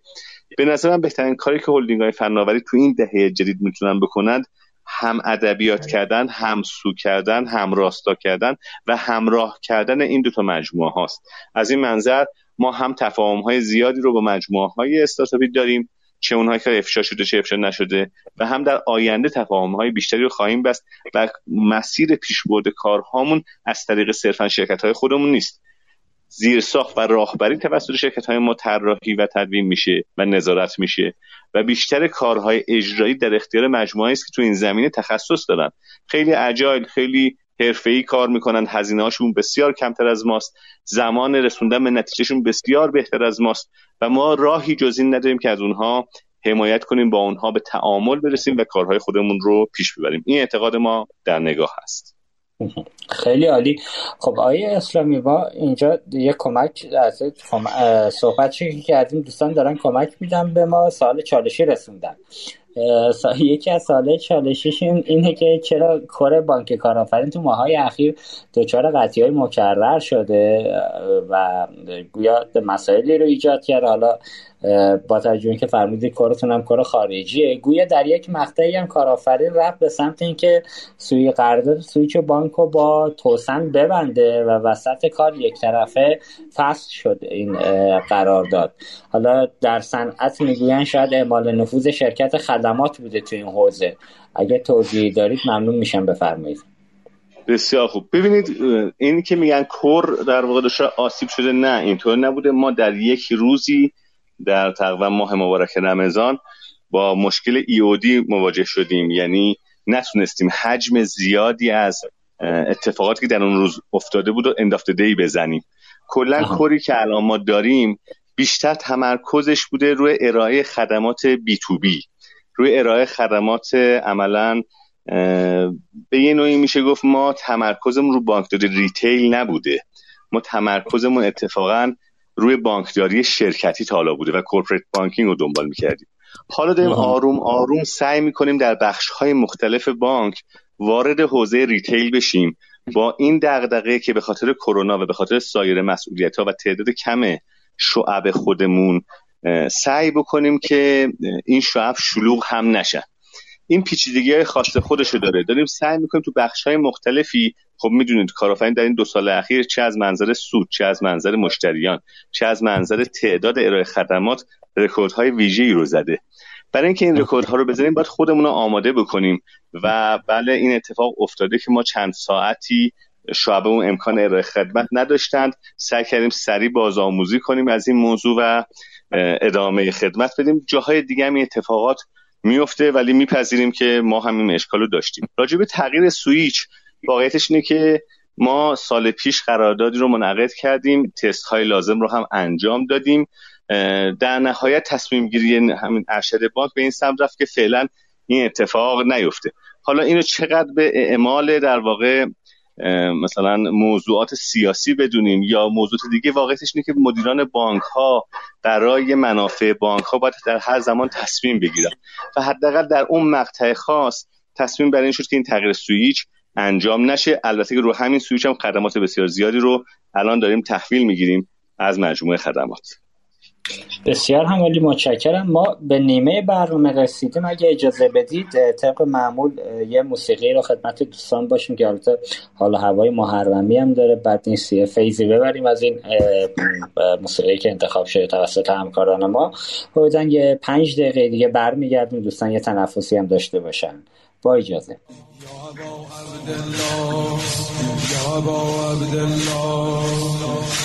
دل بیتاب اومده چشم پر از آب اومده.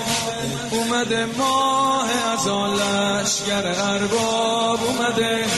دل بیتاب اومده چشم پر از آب اومده. اومده ماه از آن لشگر ارباب اومده. لشگر مشکی پوشان زنای ارباب.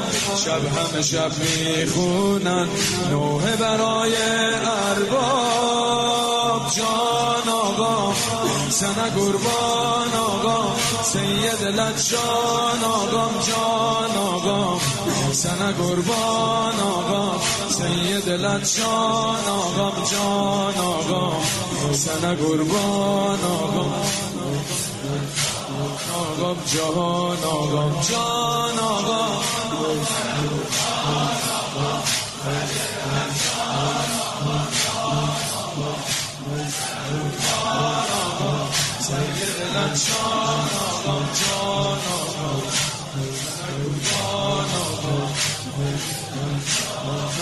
جان آقا دل من در به در درمون دردش سفره.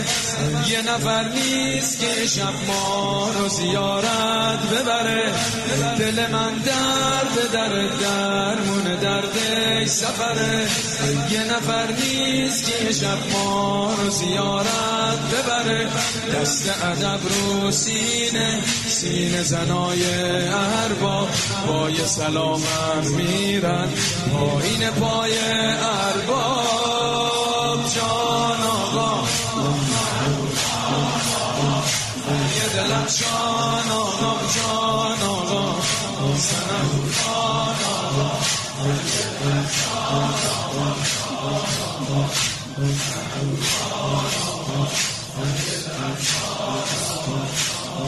آره حسرت می‌کشم بار مصیبت. چقدر قشنگ داری نوکری می‌کنی. یه بار دیگه بگیم آه حسرت می‌کشم بار مصیبت. می‌کشم. وقتی که گریم نمیاد خیلی خجالت. می‌کشم. وقتی که گریم نمیاد خیلی خجالت. پای علم میمونم پای علم میمیرم. دیدم آخر توی راه حرم میمیرم. جان آقا سن قربان آقا سید لچان باشی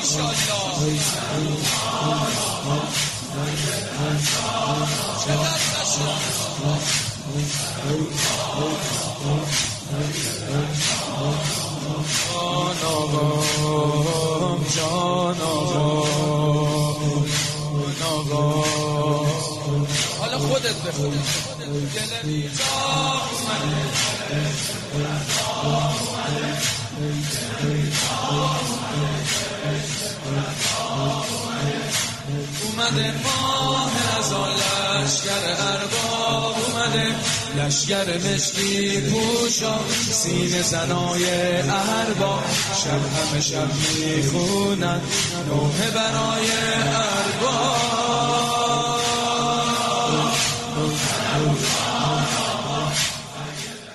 ضمن عرض سلام مجدد خدمت تمامی شنوندگانی که ما رو دنبال می‌کنن. امیدوارم که تا اینجای برنامه بهره لازم رو برده باشید. همچنین باید اشاره کنم که گروه داده پردازی پارسیان حامی ویژه این برنامه با توسعه زیست بوم نوآوری و فناوری در ارائه سرویس های جدید از جمله ارائه سرویس سوخت سیار با برند پیدو و کارت هدیه با برند کادونا پیشرو هست و از جمله پیشگامان ارائه خدمات وامدهی خرد سوپر اپلیکیشن های پرداخت دیجیتالی در شبکه های اجتماعی و ارائه سرویس و سویچ تعامل پذیری کیف پول الکترونیکی بانکداری باز و بلاکچین به شمار میاد. خب جناب افتاده با ادامه میزگرد در خدمت شما هستیم. خواهش می‌کنم بفرمایید. بسیار عالی متشکرم. مرسی از شنوندگان عزیز که تا به اینجا ما رو دنبال کردند. خب این هفته ای که گذشت هفته خاصی بود. این اتفاقاتی که برای همسایه عزیزان کشور افغانستان افتاد یه مقدار حال و هوای کشور ما رو هم تحت تاثیر خودش قرار داد. اتفاقاتی که در نوع خودش فیلم دیدن فیلم هایی که کوچیک کوچیک اومد تو اینستاگرام و شبکه های اجتماعی آدم یاد آخر زمان انداخت متاسفانه. انشالله که اونجا اتفاقات خوبی بیفته. آقایون فعلا که در رأس کار دارن قرار می‌گیرن و قرار گرفتن البته وعده های خوبی رو دارن میدن. البته که بازم امروز این روزها داریم خبرهایی رو می‌بینیم که برخلاف آنچه که گفته میشه اتفاقات دیگری هم داره اونجا میفته و گویا همون روال سیاست های قدیم طالبان در کشور افغانستان گویا بخشیش داره آروم آروم اعمال میشه با توجه که حالا یه مقدار باثباتتر شده. خب از این موضوع هم بگذریم. حالا من فقط خواستم یه اشاره بکنم این موضوع که این روزها آقای اسلامی عزیز هم توی ابتدای صحبت و افعال پرسیشون یه اشاره کوچکی کردن. هممون رو ناراحت کرده. انشالله که در کشور همسایمون هم داشت یه ثباتی براش اتفاق بیفته که نبینیم روزهای بعد رو که حداقل شهروندان اون کشور دچار مسائل خاص بشند و بخوان به هر قیمتی شده به هر شکل و روشی حتی با آویزون شدن از چرخهای هواپیما بخوان از کشور خودشون فرار کنن به امید اینکه حالا یه آینده روشن رو داشته باشن. خب ما برگردیم خدمت خانم واقفی عزیز. برسیم به بحث موضوع هلدینگ های فناوری. بانک ها که حالا در وضعیت کنونی آنچه که اتفاق افتاده توضیح بدن که آیا کارآمدی و بهرهوری لازم رو داشته. چون همطور که تو مقدمه اشاره شد خب حداقل هلدینگ فناوری بانک تجارت سال هاست که وجود داشته ولی با اون شکل و ساختار حرفه‌ای هلدینگ که باید شرکت های زیر مجموعه رو زیر بالا پر خودش داشته باشه نبوده این وضعیت. و اخیرا حالا با اومدن خانم واقفی گویا قرار اتفاقاتی بیفته. البته نزدیک خانم واقفی. من شنیدم در وضعیت کنونی هم حتی بخشی از بانک هستن تو حوزه فناوری بدونی که حالا معاونت فناوری و بخشای مختلف اطلاع داشته باشن به صورت فردی پروژه تعریف می‌کنن تو حوزه آیتی بعد از اینکه تمام میشه تازه دوستان متوجه میشن که این اتفاق افتاده. اینا ناشی از چیه؟ چرا این اتفاقات در مجموعه بانک تجارت میفته و به طور کلی بفرمایید که وضعیت کارآمدی و بهرهوری توی بانک تجارت از دیدگاه زاویه دید هلدینگ فناوری به چه شکل است؟ ممنون میشم. بفرمایید. خواهش جواب داده فرمایشتون کاملا درسته. منتها واقعیتش اینه. من با دوستان دیگه هم در هولدینگ های دیگه صحبت کردم. چالش هاشون خیلی متفاوت از چالش هایی که مثلا ما ممکنه در بانک تجارت داشته باشیم نیست. به خاطر اینکه اینها عموما از فضای فرهنگ سازمانی بانک نشأت می‌گیره و عمدی در وجود این چیزهایی که ممکنه ما روش نظری داشته باشیم نیست. ببین اول نظر شخصی بگم که در رابطه با حوزه آیتی هرگز سوداوریش از ترازنامه قابل تشخیص نیست. یعنی اینکه شما صرفا بیاین ترازنامه رو نگاه کنید و بگید حوزه آیتی در واقع و هلدینگ آیتی و شرکت های آیتی تونستن تو این حوزه سوداور باشن و کارایی لازم رو داشته باشن این قاعدتا معیار خوبی نیست. می‌تونه در واقع یکی از پارامترهای مورد نظر باشه ولی قطعا معیار اصلی نیست. دومین بحثی که هنوز از نظر فرهنگی نه در بانک تجارت که در همه بانک های دیگه هم وجود داره اینه که علا رقم این که حالا خوشبختانه ما در بانک تجارت لایه مدیریت ارشد بانک هیئت مدیره و معاونینش در حوزه فناوری همشون افراد متخصص و روشنی هستن توی این بحثا. با این حال بدنه سنتی بانک هنوز خیلی چیزا براش جا نیفتاده. من یه کتابی رو می‌دیدم نمی‌دونم آمارش مال کیه ولی می‌گفت تو جی پی مورگان از 250 هزار نفر کارمندش بیشتر از 50 هزار نفرش متخصص فناوری تو حوزه های برنامه نویسی و آیتی هستن شما اینو مقایسه کنید با اینکه حالا اگر ما بیایم در بانک ها 5 نفر مثلا به یک در واقع شرکت 20 نفره 10 نفر اضافه کنیم بلا فاصله گزارش میشه که آقا 50 درصد افزایش نیرو انسانی داشتن. اینا چیزهایی که واقعیتش من معتقدم جدا از این بحث که قطعا ما هولدینگ و شرکت ها وظیفه داریم ظرفیت سازی کنیم برای اینکه بانک بتونه بهمون اعتماد کنه و از کارهای مهمش رو به ما بسپاره خود بانک ها تا یک تغییر فرهنگی زیربنایی و پرمعنا رو به عنوان پیش نیاز تجربه نکنن ما در هیچ هلدینگی در هیچ شرکت آیتی به موفقیت خیلی قابل توجهی نمی‌رسیم. ممکنه که بشینیم شعاری هممون بگیم آقا من 50 تا پروژه بانک دیجیتال دارم اون بگه من 110 تا دارم اون بگه من 30 تا دارم. ولی واقعیتش اینه که زمانی شما کارایی رو در حوزه آیتی و هلدینگ و شرکتاش می‌تونید در واقع موفق ارزیابی کنید که بانک مشتریش یک تجربه خاصتری براش محقق شده باشه. در غیر این صورت ما داریم شعار میدیم. این نظر شخصی منه. ما تو شرکت های آیتی فرانت رو می‌تونیم تغییر بدیم. اما بکند دست بانکه. فرایندها فرایندهای در واقع افتتاحی حساب دادن تسهیلات و خیلی چیزهای دیگه همچنان صد درصد زیر کنترل بانکه. رفتار با مشتری تو شعبه همچنان همون فرهنگ سنتی بانکه. بنابراین تا زمانی که اینا تغییر نمی‌کنه شما واقعا با تاسیس ده ها هلدینگ هم نمی‌تونید کاری بکنید چون درد مشتری سر جاشه. این روزا واقعا من فکر می‌کنم ما تو صنعت بانکی تورم کارشناس داریم. تو حوزه فینتک و تحول دیجیتال و بانکداری دیجیتال و بحثای دیگه. ولی یک تجربه عملی رو که نگاه می‌کنیم من پسرم چند روزش قرار بود به یه افتتاح حساب کنه توی یه بانکی. اصلا بانک هم مهم نبود. یعنی گفتیم آقا اینجا برو هر شعبه رو دیدی افتتاح حساب کن. اول رفته بود یک بانک کوچیک گفته بودن آقا سیستممون قطع. تا کی درست میشه؟ یکی دو ساعت دیگه مشخص نیست. بعد رفته بود یکی از بزرگترین بانک ها و تو شعبه بهش گفته بودن که باید بری سند مالکیت یا نمی‌دونم اجاره نامه یا یه چیزی بیاری که آدرست رو ما بتونیم اینجا ثبت کنیم. این دو هفته است مثلا بهمون اعلام شد در نهایت این آدم از صبح تا ساعت 11 صبح نتونست افتتاح حساب کنه حضوری داخل شعبه. حالا توی این حالت هر چقدر راستش رو بگم من شعار بدم که هلدینگ ها خیلی موثر بودن. نمی‌دونم آیتی موثره فن اینا واقعا نیست. چون پشت صحنه ها هنوز نیاز داره به تغییرات. مشکل ما تو بانکداری به نظر من الان تکنولوژی نیست. ما جای دیگه ای خیلی مشکل داریم. تو فرایند تو چارچوب تو مقررات تو بحثای دیگه. به هر حال میگم باز برگردم به جمله اولم که جمع بندی کنم. ما وظیفه ظرفیت سازی داریم و بانک هم باید در واقع این تغییر فرهنگ تو شکل بگیره.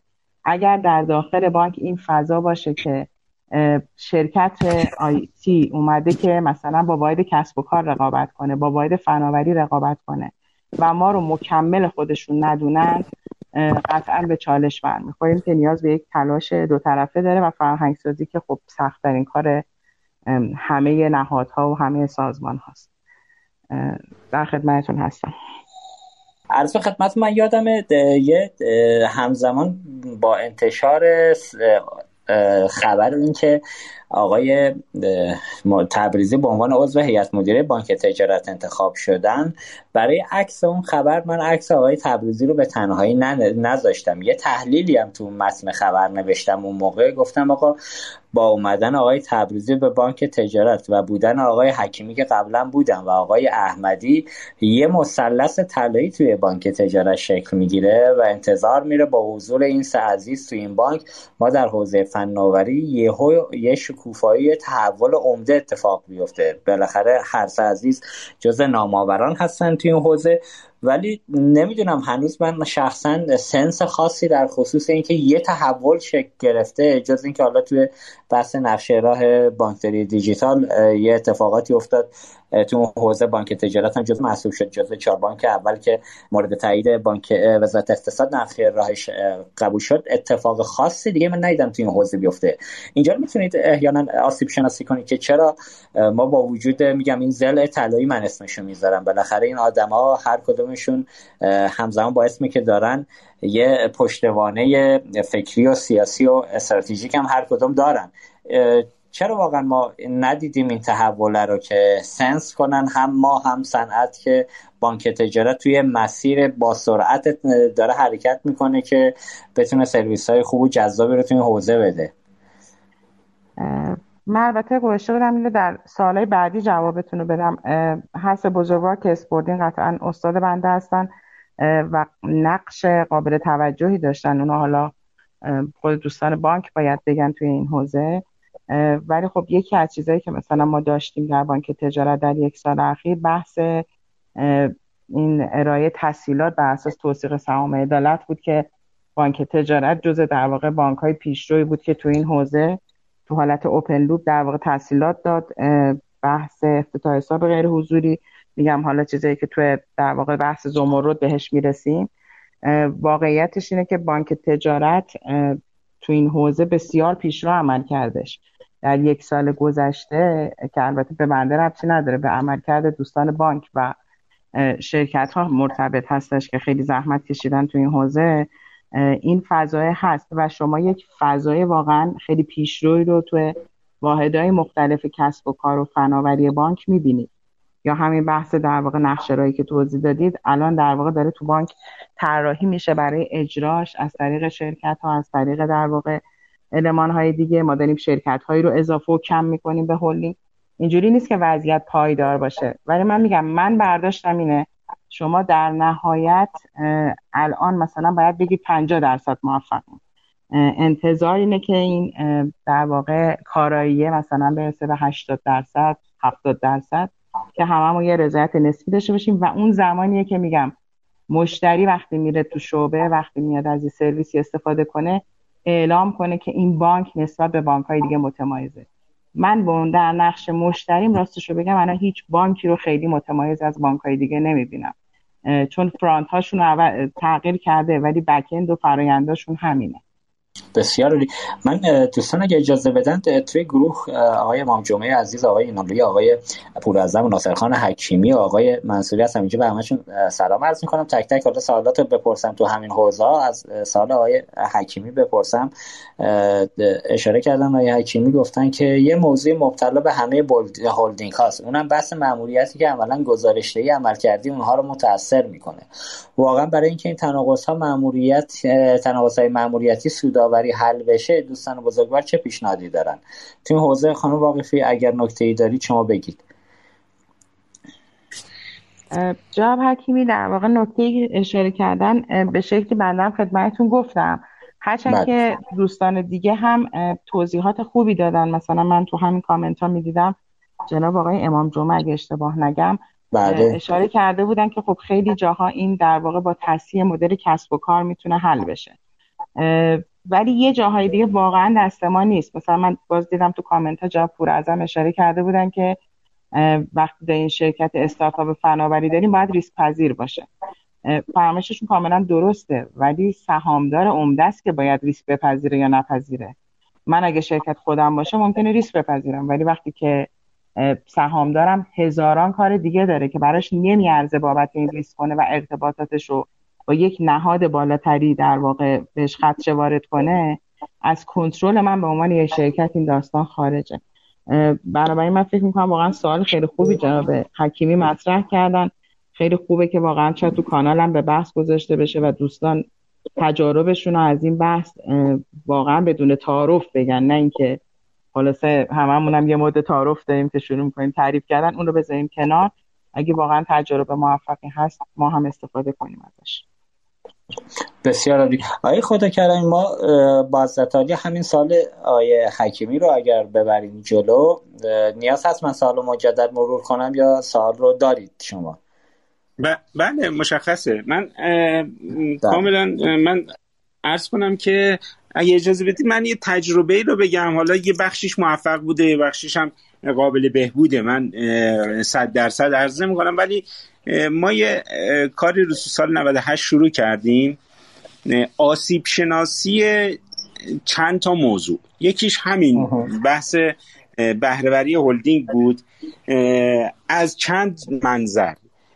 یک منظر منظر سرمایه گذاری هایی که کردیم. یعنی از منظر سرمایه گذاری هایی که انجام دادیم اومدیم آسیب شناسی کردیم و آرزیابی کردیم که آیا این سرمایه گذاری ها مناسب بوده نبوده و چگونه اینها رو اصلاح کنیم بهبود بدیم و تو سرمایه گذاری های بعدیمون بهشون توجه کنیم. این یه حوزه بود که تو حوزه هلدینگ بود. یه حوزه هم حوزه بالاسری بود. یعنی این که ما ارتباطمون با بانک به عنوان سهامدار و به عنوان کارفرما که دو شخصیت متفاوت داره چگونه باشه و چگونه باشه؟ و به یه توافق و یه تفاهمی هم با بانک رسیدیم که هلدینگ پیشران حوزه فناوری بانک بشه. این شد که در واقع یه کار مطالعاتی خوب انجام شد. master plan بانک در واقع تو حوزه فناوری در اومد. یعنی یه ICT master plan برای بانک در اومد. بر اساس اون ICT master plan یه سری پروژه تعریف شد در حوزه های مختلف که این پروژه ها اولویت بندی شد و اجرای اون پروژه ها هم با نظارت و عملیت چهارمی هلدینگ قرار شد اتفاق بیفته و داره انجام میشه. ببینید یعنی یه جوری چون توی این بحث هم باید ابزارسازی مناسب بشه هم باید ساختار سازی مناسب بشه و گاهن نهادسازی هم لازم اتفاق بیفته.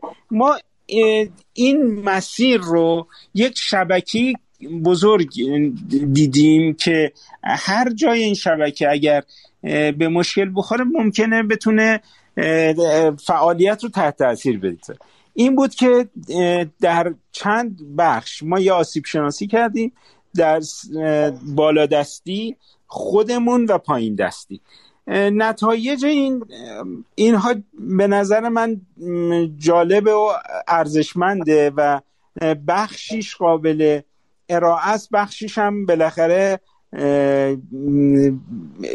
ما بازارمونه و کسب و کارمونه و در واقع محدودیت هایی برای ارائهش هست. ولی اون بخش هایی هم که قابل ارائه است فکر می‌کنم تجربه خوبیه برای دیگران هم قابل استفاده هست. من نمی‌دونم فکر کنم طولانی بشه ولی از هر کدوم از اینا رو یه پروژه مستقل و بزرگ بودن و کاری که انجام شده کاریه که بر اساس نتایجش در واقع داره پرداخت خورد و تحت تاثیر میده بانکداری دیجیتال نو بانک رو اینها رو هر, هر کدوم از این تو هر کدوم از این حوزه ها یه سری پروژه تعریف شده پروژه هایی که تو بانک باید اجرا بشه یه سری پروژه ها رو توی هلدینگ باید اجرا بشه و یه سری پروژه ها در شرکت ها و در واقع زیر مجموعه ها حالا چه به صورت پروژه که بعدا هر وقت به بلوغ رسیدن و هر وقت به شرایطش رو داشتن ممکنه تبدیل به یک شخصیت مستقل حقوقی هم بشن و یا ممکنه اصلا تبدیل به شخصیت حقوقی مستقل نشن. در قالب همون بیوها و در قالب پروژه هایی در واقع بمانند یا در دل یک شرکتی اجرا بشن. نمی‌دونم اگر کافیه بیشتر من توضیح بدم یا آیه اسلامی بفرمان. حالا بعدش دوباره هرچی در واقع درست. فکر می‌کنید که صلاح هست با توجه به وقت بفرمایید که ما در خدمت باشیم. خواهش کنم آیا خودت کردم من همینجا سالم ازتون بپرسم. بحث کارآمدی و بهرهوری هلدینگا که میشه بالاخره بخشش عمده برمیگرده به عملکرد شرکت های زیر مجموعه. من حالا خیلی شفاف این سال رو از شما می‌پرسم. در حوزه پرداخت الکترونیکی کشور این روزها تو حوزه رقابتی پی اس بی ها حرفای خوبی شنیده نمی‌شود.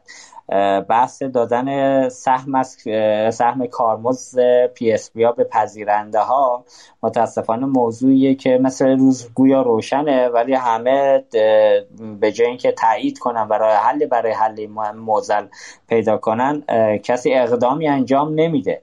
من اگه اشتباه نگم یه دوره تجارت الکترونیک پارسیان برای اینکه سهم درآمدی خودشم افزایش بده رفت به سمت اینکه توی جایگاه های سوخت با مشارکت فکر کنم شرکت اندیشه نگار پارس بود. یه تعداد دستگاه عملا پرداختی که امکان اتصال نصب روی نازل های سرخ رو هم داشت راه اندازی کردن. دوستان ولی این پروژه هم به جایی نرسید. یا پروژه پیدو که توی تبلیغاتی هم که ما پخش کردیم برای اسپانسر محترم یکی از پروژه هایی بود که و هنوزم هست توی صنعت. میگم پیدو با تجربه نوع معمولیتش که حداقل باید برای هر ماشین سیاری که امکان توزیع سوخته داشته باشه یه میلیارد سرمایه گذاری باید کرد تو این حوزه و پروژه با تجربه درآمدی که می‌تونه ایجاد بکنه پروژه سخت و خطرناکه برای اینکه حالا به مرحله سود برسه. اینجا رو بفرمایید در حوزه سوخت شما توی هلدینگ پارسیان به کجا دارید فکر می‌کنید؟ نقشه راهتون چیه؟ قرار چه اتفاقی بیفته؟ توضیح بیشتری بدید ممنون میشم. بله خب شاید لازمش اینه که یه ذره برگردم عقبتر. یعنی همون بحثی رو که توی ما آسیب شناسی که تو سرمایه گذاری همون کردیم رو عرض کنم. بله. دقیقا. ببینید سال 98 یه آسیب شناسی کردیم سرمایه گذاری هایی که انجام دادیم. کدوماشون مناسب بوده کدوماشون نبوده چرا مناسب نبوده چرا باید اصلاح بشه و چه کار باید بکنیم. در واقع انتظارات ما از خودش باعث شد که ما انتظاراتمون از هر کدوم از سرمایه گذاری ها در بیاریم. یعنی هر سرمایه گذاری با توجه به چرخه عمرش. الان تو کجای چرخه عمرش قرار داده قرار داره؟ تو دره خصوصا اینایی که استارتاپی بودن. تو دره مرگن یا در واقع رسیدن به سود رسیدن به شرایط بلوغ. و از جنس ارزش آفرینی آیا این شرکت یا این مجموعه یا این پروژه برای ما قرار سود بیاره یا کپیتال گین ایجاد کنه؟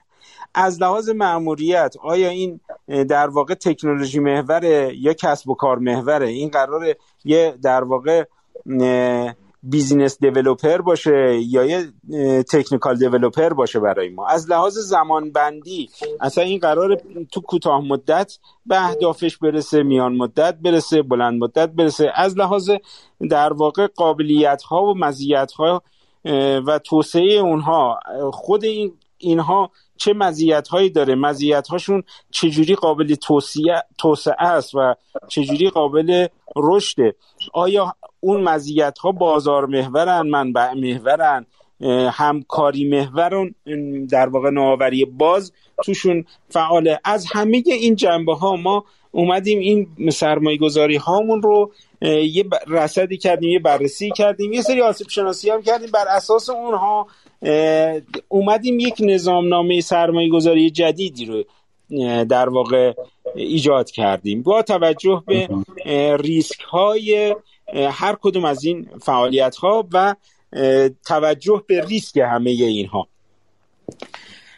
این اتفاق افتاد. الان یک آینامه یک نظامنامه جامع سرمایه گذاری هلدینگ داره و که تو سرمایه گذاری هاش کجاها ورود کنه چجوری ورود کنه تا کجا ورود کنه به چه شکل ورود کنه آیا شخصیت حقوقی ایجاد کنه نکنه. مثلا یکی از چیزهایی که بود این بود که خیلی از فعالیت هایی که ما ورود کرده بودیم شاید در مقطعی که لازم ما یعنی قبل از اینکه به بلوغ و به یک شرایطی که اینها تبدیل به شرکت بشن رو ما شرکتشون کرده بودیم. یکی از مشکلات این بود و خیلی از کارا می‌تونست توی در واقع در قالب یه پروژه چراغ خاموش جلو بره. بعد از اینکه به سمر نشست و نهایی شد و جواب داد اون موقع تبدیل به شرکت می‌شد. و اون موقع ما شرکت هایی داشتیم که حالا برای اسکیل اپ کردنشون لازم می‌شد که اینها رو در واقع در قالب شرکت کار بکنن.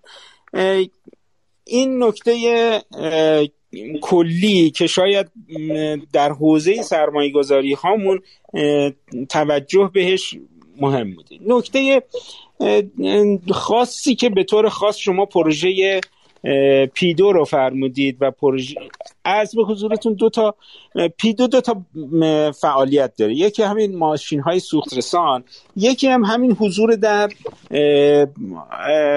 جایگاه های سوخت. حضور در جایگاه سوخت رو با شرکت اندیشه نگار خیلی پیش نرفتیم و یک صحبت هایی شد ولی به نتیجه نرسید و در واقع منجر به کار نشد. ما خودمون در واقع با شریکمون و شرکت آیریک یه اقداماتی کرده بود و یه دستگاه هایی رو خریداری کرده بود و اون آیریک ما با شریک خودمون با همون شریک شرکت آیریک که آقای جناب فرقدانی هستند و از مجموعه که تو حوزه سوخت فعالیت دارن و خودشون جایگاه چندین جایگاه دارن.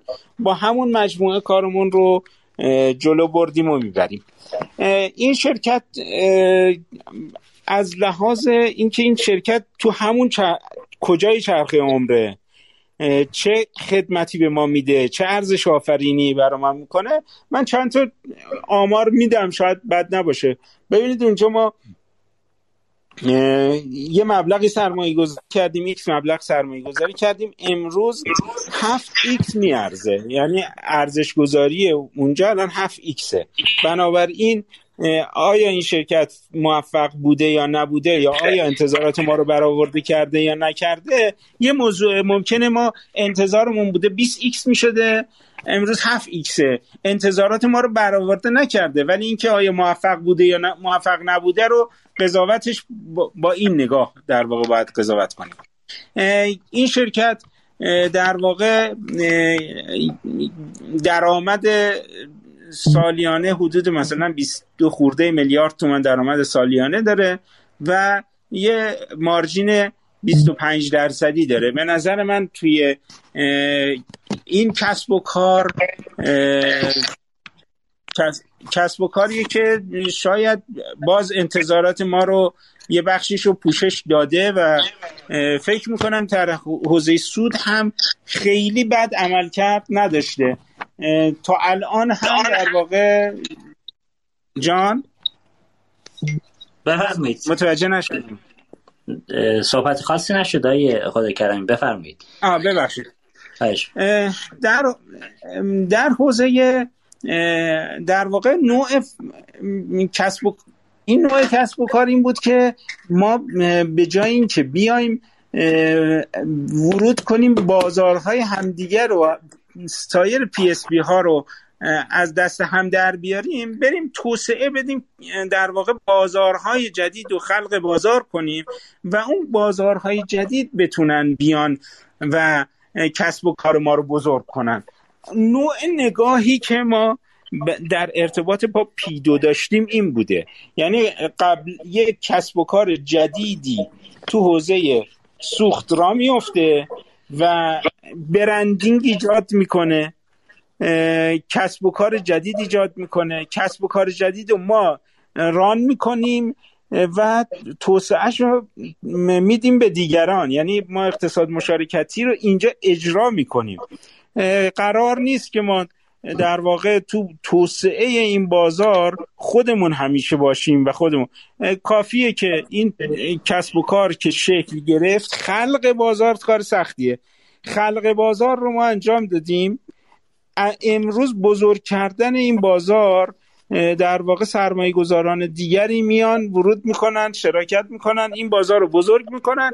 از ما هم تو حوزه پرداختش به هر حال سهم اون سهمی رو که باید کسب کنیم کسب می‌کنیم. ممکن هم هست بخشی از سهم به دیگران هم برسه. برسه اشکال نداره. ولی عمدهش برای ما باقی میمونه.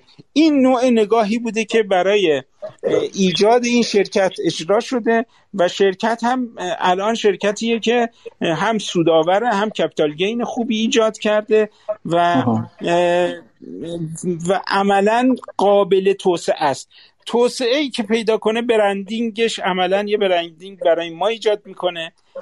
کپیتال گین ما رو افزایش میده. هر چی این بازار بزرگتر باشه هم حوزه پرداخت در واقع اون بخش پرداختیش به نفع ما میشه و هم در واقع از ارزشی که ایجاد میشه ما منتفع میشیم. این نمی‌دونم تونستم ارز کنم. یه نکته دیگه هم شما فرمودید بحث اینکه سهم به در واقع سهم کارمزد دادن. ببینید بله. امروز به مدل های قدیمی که بیایید پول بدید سهم بگیرید سهم کارمزد رو تقسیم کنید هم پایدار نیست هم جواب نمیده.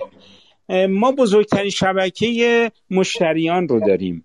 و اومدیم یکی از اون آسیب شناسی هایی که کردیم و یکی از اون پروژه هایی که تعریف کردیم این حوزه است که ما در قالب یک خدمات نوعی که تو قالب شبکه مشتریانمون میدیم سهم کارمزدی پرداخت نمی کنیم ولی اینجوری نیست که اون یه کاری کردیم که همون منتفع بشه هم ما منتفع بشیم هم در واقع از منافع روش های دیگه و پروژه های بکنه. این هست که بر اساس این فکر می‌کنم که منجر به این شده که ما هم شبکه مشتریانمون رو فعال کنیم هم یه پروژه جدید. مهم اینه که ما بتونیم پروژه های جدیدی رو و کسب و کارهای جدیدی رو به گونه ای توسعه بدیم که کسب و کارهای موجودمون و کسب و کارهای آتیمون رو بتونه ساپورت کنه. الان ما در واقع نوع فعالیتمون در قالب پرداختهای کارمزدی و سهم کارمزدی ها به این شکله و این باعث شده که امروز وقتی نگاه می‌کنید عملیات شرکت رتاب و خد... اقدامات شرکت رتاب انصافا توی هیچ دوره به این شدت و به این مدل نبوده. ما در واقع درآمدهای تاپ 52 درصد رشد داشته تو چهار ماهه امسال نسبت به چهار ساله قبل چهار ماه قبل و ولی سودمون 80 درصد رشد داشته. این نشون میده که اگر قرار بود که ما سود رو سهم سود رو می‌دادیم عملا باید سودمون کمتر از نرخ درآمدمون رشد می‌کرد. ولی این اتفاق نیفتاده چون هم مشتریانمون راضیان با, ایجاد در واقع باشگاه مشتریان و شبکه به کارگیری شبکه مشتریان و ایجاد و تعریف مدل های جدیدی که تونسته جذب مشتری کنه و حفظ مشتری کنه. ما یک معاونت جدید هم ببخشید. در شرکت جدید نیست. یه در واقع دو سالی هست که یه معاونت ایجاد کردیم برای نگهداشت مشتریان. یعنی ما از, از در واقع این مدل و اونجا ما مدل های جدید در واقع ابزارهای جدید و ساختارهای جدید تعریف می‌کنیم برای نگهداری مشتریانمون. چون قبلا اینجوری بود که ما یه مشتری جذب می‌کردیم از اون ور مشتری از دستمون می‌رفت. ما تکیهمون رو گذاشتیم بر حفظ مشتریان نگهداشت مشتریان از طریق مدل های نوعی که تعریف می‌کنیم در حوزه باشگاه مشتریانمون. بسیار عالی. حالا آیه عبدالحمید منصوری عزیز تو گروه پرسیدن که جمعی که الان حاضر هستن بگن چند بار از طریق پیدو تونستن سوخت دریافت کنن؟ من حالا فکر کنم یه توضیح مایی خدا کردم اینجا بدید. فکر کنم عمده سود شما سمت پیدو توی تعداد تراکنش که توسط پیدو اتفاق میفته نیست چون عملا تعداد تراکنشی نیست. فکر کنم شما توی سهم درآمد فروش بنزین سود خوبی رو کسب می‌کنید که البته اینکه حالا ماموریت شرکت تجارت الکترونیک پارسیان فروش بنزین هم نیست خودش جای تحمل داره که حالا چطور تو همچی حوزه اومدن دوستان سرمایه گذاری کردن. خلاصه بگید اینو ممنون میشه خیر به هیچ وجه خیر به هیچ وجه اینجور نیست. ببینید ما بنزین رو سه هزار تومن می‌خریم سه هزار تومن میفروشیم. یک ریال سود روی بنزین نمی‌گیریم.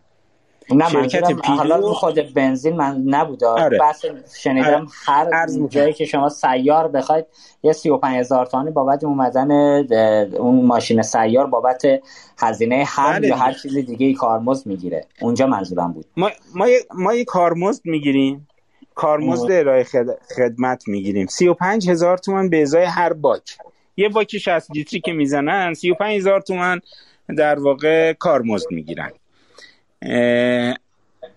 ولی بنزین رو ما در واقع اینجوری نیست که ما اون تیکه خدمت که ما بریم بنزین رو از در واقع مدل جایگاه دارا که میرن از شرکت پخش و پالایش با یه قیمتی پایینتر می‌گیرن و به قیمت مصوبی میفروشند.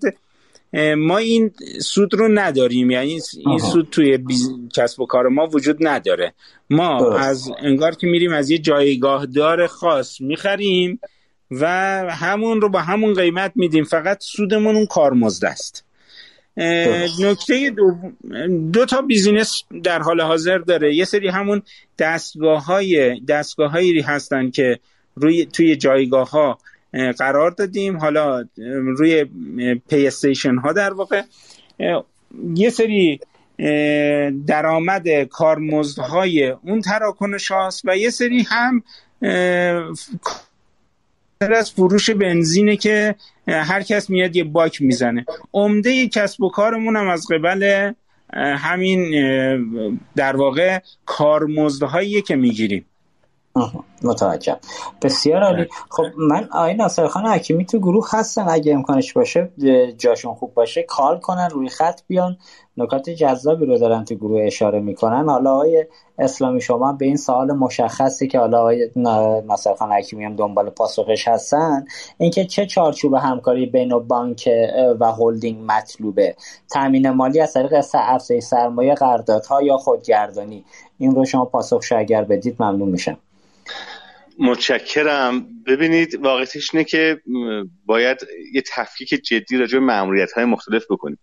ما معمولا در هولدینگ ها یک مجموعه رو داریم که باید زیر ساخت های نرم افزاری و سخت افزاری بانک رو در حوزه مشتریان به خصوص داخل شعبش مدیریت بکنه. این مجموعه ها معمولا مجموعه معمولیتی هستند. یعنی کارفرماشون عملا سهامدارشون هستش و کارفرماش هم انتظار داره خدمت ویژه‌ای رو بگیره و انتظار نداره که لزوما شرکت معمولیتی مراجعه کنه به مجموعه های دیگه و به اونها خدمات بده. راجع به این مجموعه ها خب معمولا خدمات کاست پلاس معمولا درآمدزایی صرفا و یا صد درصدی از داخل خود بانک جنسش هم معمولیتی است. بقیه مجموعه ها باید دلیل خیلی خاصی برای تشکیلشون وجود داشته باشه یا باید به صورت کسب و کاری مدیریت بشه. حالا اینکه تامین مالیشون از طریق تسهیلات تامین مالیشون از طریق افزایش سرمایه است یا قراردادها بستگی داره به راهبری موضوع توسط شرکت ها من یه مقدار قبلتر بیام. ببینید راجب چون صحبت شد مثلا آیا بهتر ستاره ها رو دور هم جمع کنیم یا نه؟ واقعیتش تو بانک ها یک نفر باید تصمیم اساسی رو بگیره و اون فردم باید تصمیمش رو به موقع بگیره. ما در کارآفرین تصمیممون تصمیم مدیر عامل بانک و اتصالمون به در مدیر عامل بانک هم بلا واسطه است. اعضای محترم هیئت مدیره معاونین در هیئت مدیره ممکنه حضور داشته باشن یا در هیئت مدیره بانک یا در هیئت مدیره هلدینگ. ولی واقعیتش اینه که اعتمادی که شده به هیئت مدیره هلدینگ در خصوص حوزه فناورانه و مدیر عامل بانک ممکنه بعد پیشنهاداتی که می‌گیره دریافته که از بقیه مدیران داره تصمیم نهایی رو می‌گیره. می‌خوام بگم چارچوب تعریف کردنم درسته ولی تو همین چارچوب ها هم گاهن مأموریت های توسط بانک اضافه میشه. همونجا باید تصمیمش گرفته بشه. ما گاهن داریم ما نگاه بانکمون مأموریتیه ولی نگاه پرداخت خود هلدینگ و ثروت ستارگان جنسشون کسب و کاری است. حالا ثروت ستارگان بیشتر والویشنش تغییر پیدا می‌کنه ولی نگاه پرداخت و نگاه هلدینگ باید خروجی پایین سال داشته باشه سود داشته باشه و دیویدند داشته باشه. اون چیزی که خیلی خیلی مهم هستش اینه که حتی اگه مأموریتی مثلا به نگاه پرداخت داده میشه مشخص بشه این این مأموریت داده داده میشه به این شرکت و تأمین منابعش هم با بانکه و تصمیم گیری نهاییش هم باید در همون جلساتی که داره این تصمیم گرفته میشه اخذ میشه. وگرنه افراد مسئولیت رو به عهده نخواهند گرفت یا به سمتی میرن که عملکرد نامناسب خودشون هم مبتنی بر مأموریت های داده شده بپوشانند من اعتقادم البته این هستش که هلدینگ ها تاثیر جدی بر تغییر رفتار بانک ها هم دارن. هلدینگ ها چیزی خارج از بانک ها نیستن. خودشون هم نمی‌تونن خیلی جدا بکنن. تغییراتی که نیاز داره در پارادایم های ذهنی تغییراتی که نیاز داره در تفکرات افراد. در نگاه دوستانی که در شعبه هستند نیازمند فعالیت جدی هلدینگ هاست اتفاقا من همین عرض کردم که از جدیترین مسئولیت های هلدینگ ها صرفا درآمد زایی یا ایجاد محصولات جدید نیست.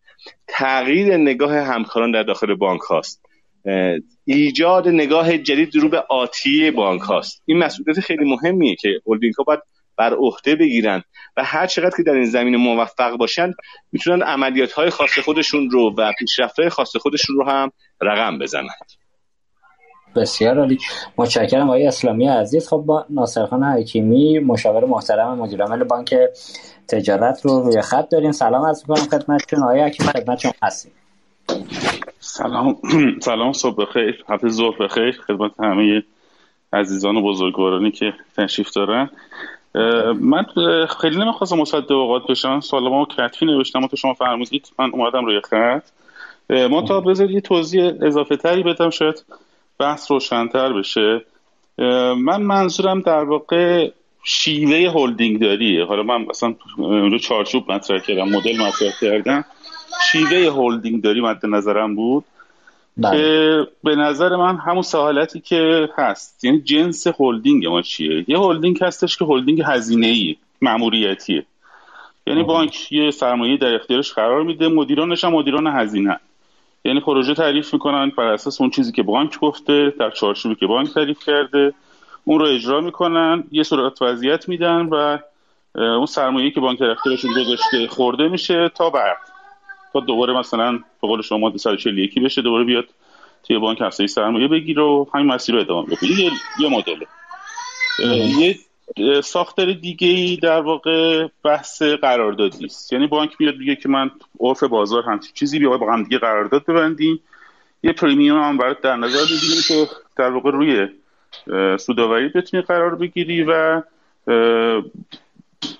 شرکتت بتونه رو پای خودش وایسته. یعنی بدون اینکه من افزایش سرمایه بدم از محل درآمده ترازنامه سالمی داشته باشی صورت سود زیان سالمی داشته باشی. این روش دومه. روش سومی که باز می‌تونه مد نظر باشه ولی به نظر من حداقل تو هلدینگایی که داریم خیلی مورد توجه قرار نگرفته بحث خودگردانی است. یعنی از این جهت که در واقع بانک به هلدینگ بگی که شما مثل شرکت رقابتی برخورد می‌کنید. من سرمایه در اختیار شما قرار دادم. شما در واقع باید با همین سرمایه بتونی امورات خودت رو بگذرونی با بازار جدیدی ایجاد بکنی و تو بازار جدید هم سوداوری داشته باشی. در این صورت جمعت می‌کنم. ببینید نمیشه گفتش که ما تلفیقی از اینها رو انجام میدیم. چون جنس تصمیم گیری جنس مدیرایی که می‌ذارید جنس آدمایی که مشغول به فعالیت میشن تا همه این مدل به شدت با هم دیگه متفاوته. نمیشه گفتش که من مدیر معمولیتی می‌ذارم. ولی ازش انتظار صورت سود زیان سالم دارم. واقعیت اینه که مدیر معمولیتی مدیر هزینه است. باید هزینه ها رو کنترل بکنه و هزینه بکنه برای پروژه هایی که هست. موفقیت پروژه مهمتر از اینه که هزینه و کاستش چقدر می‌تونه باشه. بنابراین من سوالم مشخصا اینه. مدل آیا اصلا مدل مطلوبی وجود داره واسه این قضیه؟ به عنوان یه حکم کلی در مورد هلدینگ های بانکی. و دو اینکه اگر این مدل مطلوب وجود داره چه اتفاقاتی افتاده که احیانا ما به اون مدل مطلوب نرسیدیم و توی مدل های دیگه ای سرگردیم؟ ببخشید زیادی صحبت کردم. نفرمید خیلی هم عالی دست شما درد نکنه. آقای حکیمی اگه نکته دیگه ای ندارید ما همینجا با شما خدافزی کنیم. خیلی ممنون متشکرم. ما صد شدم. خواهش می‌کنم نفرمایید لطف کردید خدا نگهدارتون. خب البته خانم واقفی من فکر کنم نکته که آقای حکیمی گفتن جذابترین مدلش برای مدیران و راحت ترینش هم معمولیت محور باشه که حالا به راحتی از سمت بانک پول بگیرن و پول بیاد. دغدغه برای ایجاد درآمد نداشته باشن. ولی سختترین مدلش هم من فکر کنم مدل خودگردانی باشه که تو این ایامی که عملا بخشی از کارهای بزرگ تو مملکت ما به صورت رابطه ای جلو میره نه به صورت حالا عملا بخوام اسمشو بذاریم شایسته سالاری شرکت ها بر اساس توانمندی هاشون پروژه می‌گیرن. این خیلی تو چارچوب نظام بانکی ما هم دیده نمیشه. معمولا رابطه ها قوی تر از ضابطه ها هست. نظر شما چیه تو این موضوع؟ خانم واقفی کوتاه و مختصر بگید ممنون میشم. نظر من به نظر شما نزدیکه. واقعیتش اینه که شما جواب خودتون رو دادید دیگه. شرایط فعلی واقعیتش فکر کنم بیشتر هولدینگا دارن همون مدل اول رو میرن جلو. چون به عنوان مثال جدا از همه بحثای دیگهش البته جام حکیمی فهمش کاملا درست که تیم مربوطش رو باید انتخاب کنن با اون فضا. ولی واقعیتش هم شما صحبت خودگردانی کنید باید اجازه بدید که من ریسکامم خودم بردارم مدیریت خیلی هم دست خودم باشه. با کنترل ضربه از سمت بانک قاعدتا اصلا مدل سوم معنی نمیده. اما فکر می‌کنم فرهنگ بانکهای خصوصا قدیمی بزرگ هنوز برای مدل دو خیلی آماده نیست. یک اشاره به فرمایش جناب اسلامی بکنم که واقعیتش چالش های شاید من فکر می‌کنم حالا دوستان دیگه می‌تونن کمک کنن که هولدینگ هایی در جنس بانک ملی و تجارت و صادرات و اینها خیلی متفاوت می‌تونه باشه از جاهایی مثل کارآفرین که ساختارهای جدیدتری دارن و در واقع اون فرهنگ سنتی توشون هنوز خیلی نهادینه نیستش. و هر حال هممون باید سعی کنیم در فضایی که داریم بهترین خروجی رو داشته باشیم. بسیار متشکرم. خب آقای خدا کردم تو این حوزه اگه نکته دارید کوتاه مختصر بگید ممنون میشم. من فکر می‌کنم که باز رون چارچوب که هست ساختار مناسب برای مأموریت مناسب تعریف شدنش مهمه.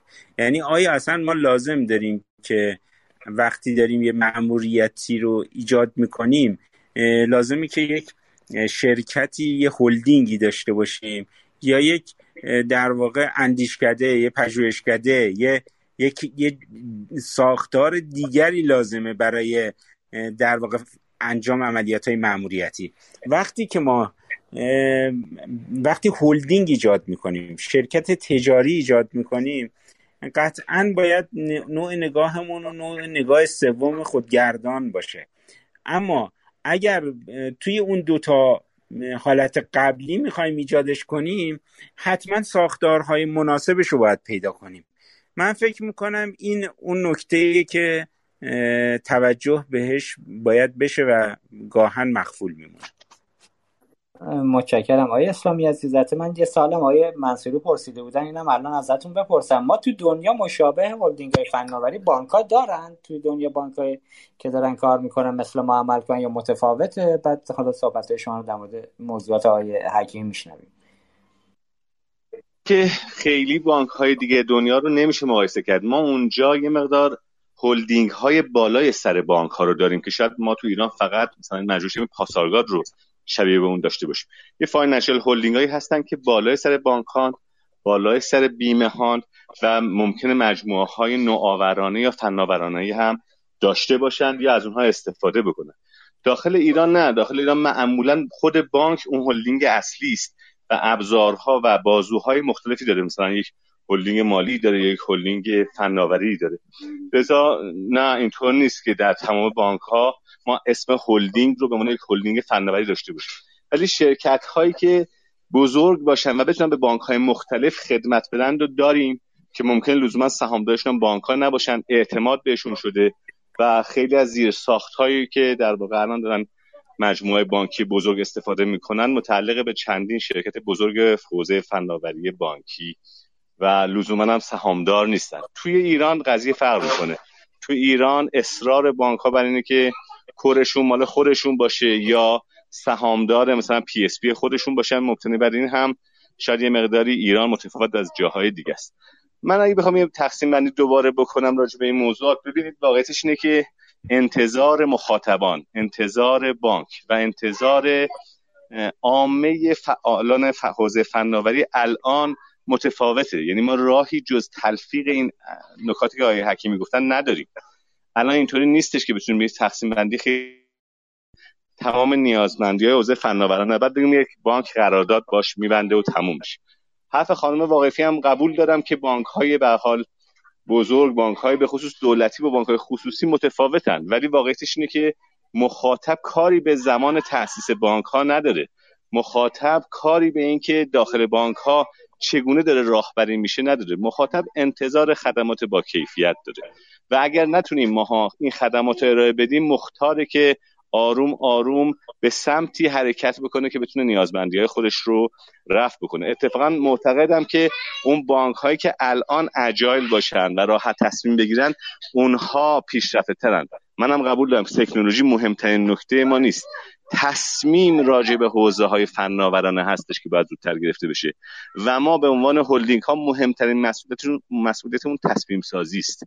باید بتونیم برای مدیران ارشد بانک این تصمیم سازی رو بکنیم. الان دیگه حد اکثرش اینه که در هیئت مدیرای بانک ها یک نفر هستش که مثلا تخصص حوزه فناوری داره.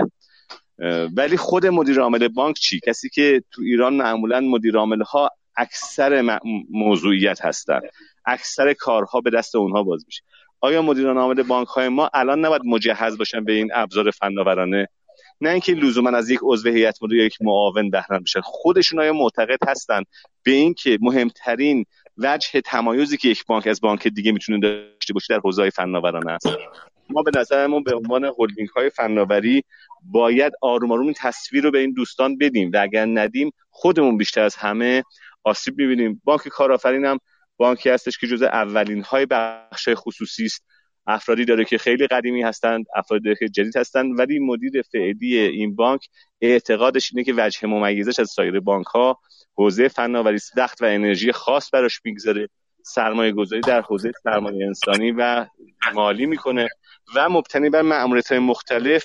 این اعتقاد هم داره که بعضی از جاها معمولیتی هستش که این ماموریت باید هزینهاش توسط بانک اصلا ثبت بشه و سفارش بانک که باید قراردادی با بانک باشه و خیلی از موضوعات دیگه که پیشنهاد خود هلدینگ هستش پیشنهاد کسب و کاری است و مسئولیتش به عهده کسب و کار و کسی است که پیشنهاد رو داده. به نظرم این تفکیک ها رو آروم آروم می‌تونیم انجام بدیم و آروم آروم از این فضای صرفا مأموریتی کار کردن باید خارج بشیم. متقابلا هم حتما باید اختیارات لازمش داشته باشیم.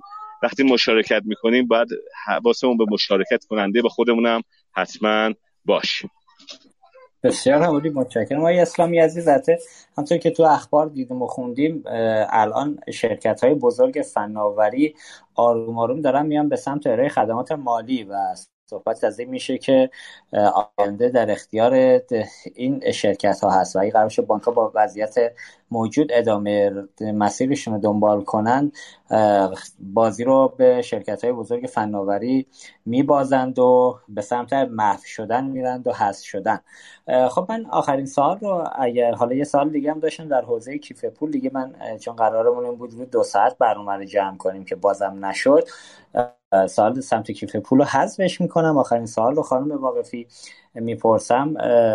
شما لطفا پاسخ بدید. در حوزه بانک دیجیتال و نو بانک که یکی از موضوعات مهم حوزه بانکداری کشور و این روز فکر می‌کنم یکی از دقدقه های جدی بانک ها شده. همونطور که من مورد تایید وزارت اقتصاد قرار گرفت جز چهار بانک اول شدید تو این حوزه. بفرمایید در تحول دیجیتال قرار چه اتفاقی در بانک تجارت بیفته و مأموریت شما چیست؟ بله. خب اشاره فرمودید. همونطور فرمودید یک کار در واقع خیلی کاملی سال گذشته در بانک تجارت انجام شد. یک سند استراتژی در حوزه بانک دیجیتال و نقشه راه بانک تدوین شد یک خروجی تعدادی پروژه های کلیدی که باید تو این حوزه در بانک دنبال بشه رو دوستان تعریف کردن که الان هم در حال برنامه ریزی اجرای این پروژه ها هستن قطعا خب هلدینگ و شرکت های گروه به عنوان اون بازی فناوری بانک در اجرای بسیاری از این پروژه ها می‌تونن نقش جدی داشته باشن که این در واقع تو یک کارگروه تحول دیجیتال که مدیران ارشد بانک هم در واقع در اون دارن حضور دارن داره دنبال میشه. اما در کنارش یه کار دیگه ای که بانک تجارت انجام داد این بود که صرفا تو حوزه تدوین استراتژی کار نکرد. و برای اینکه فرصت رو از دست نده همزمان یه کار عملی رو هم ما شروع کردیم. بحث زیستبوم دیجیتال بانک تجارت یا طرح زمرد که الان هم احتمالا در شهریور ماه ما نسخه اولیه نرم افزار رو میاریم بالا و در واقع تا الان حوزه تبلیغات رو در رابطه با این سرویس شروع نکردیم. ولی یک تجربه خیلی ارزشمندی بود برامون که جدا از اینکه این اپی رو که بانک تجارت بالا آورد و سرویسش الان به عنوان چهار تا پروژه مختلف در چهار تا شرکت هر کدوم دارن یک قسمت از طرح رو انجام میدن یک تجربه عملی رو ما در واقع توش داشتیم. یعنی به همون واقعا ثابت شد که این بیزینس مدلی موفق میشه که یک ارزش واقعی برای مشتری به وجود بیاره. ما بدون اینکه هیچ تبلیغی داشته باشیم و حتی رو نسخه ای که خودمون می‌دونستیم هنوز خیلی جای کار داره به محض اینکه ما یک سرویس اولیه رو روش آوردیم برای بحث توثیق سهام عدالت به شدت مشتری سمتش اومد. و حدود تا همین الان که خدمتتون صحبت می‌کنن در عرض مثلا یکی دو ماه نزدیک 55 میلیارد تومن تحصیلات خورد بانک داد. حدود 13 هزار نفر اومدن این تحصیلات رو گرفتن و ازش استفاده کردن. این برای ما خیلی خوب بود چون هم در واقع توصیق زیرساخت توصیق رو ایجاد کردیم زیرساخت تحصیلات غیر حضوری رو به وجود آوردیم بحث احراز هویت غیر حضوری افتتاح حساب غیر حضوری.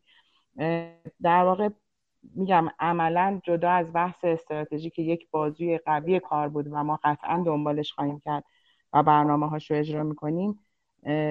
تجربه واقعی رو هم در بحث زمرد داشتیم که خیلی برامون کمک کننده بوده و به تنهایی هم خلقش نمی کنیم یعنی از فیدبک هایی که الان از سمت مشتری ها گرفتیم داریم تصحیح می‌کنیم نسخه بعدی رو میدیم که در واقع مشتری بپسنده.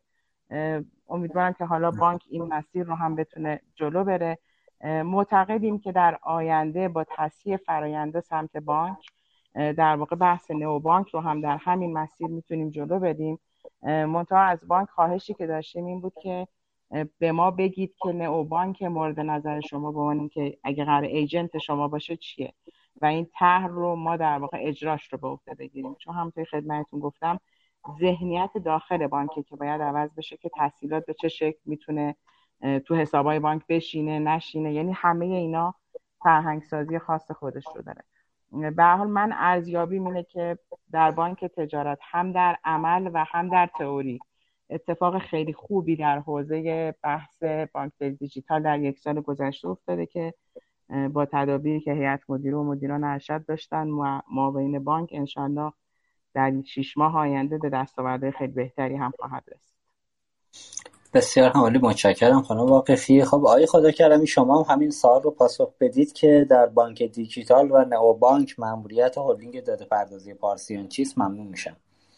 ببینید یکی از حوزه های معموریتی ما شرکت یعنی شرکت کاسمیان شرکتیه که یه جوری حالا خیلی اون بحث نوع اول دوم که ببخشید.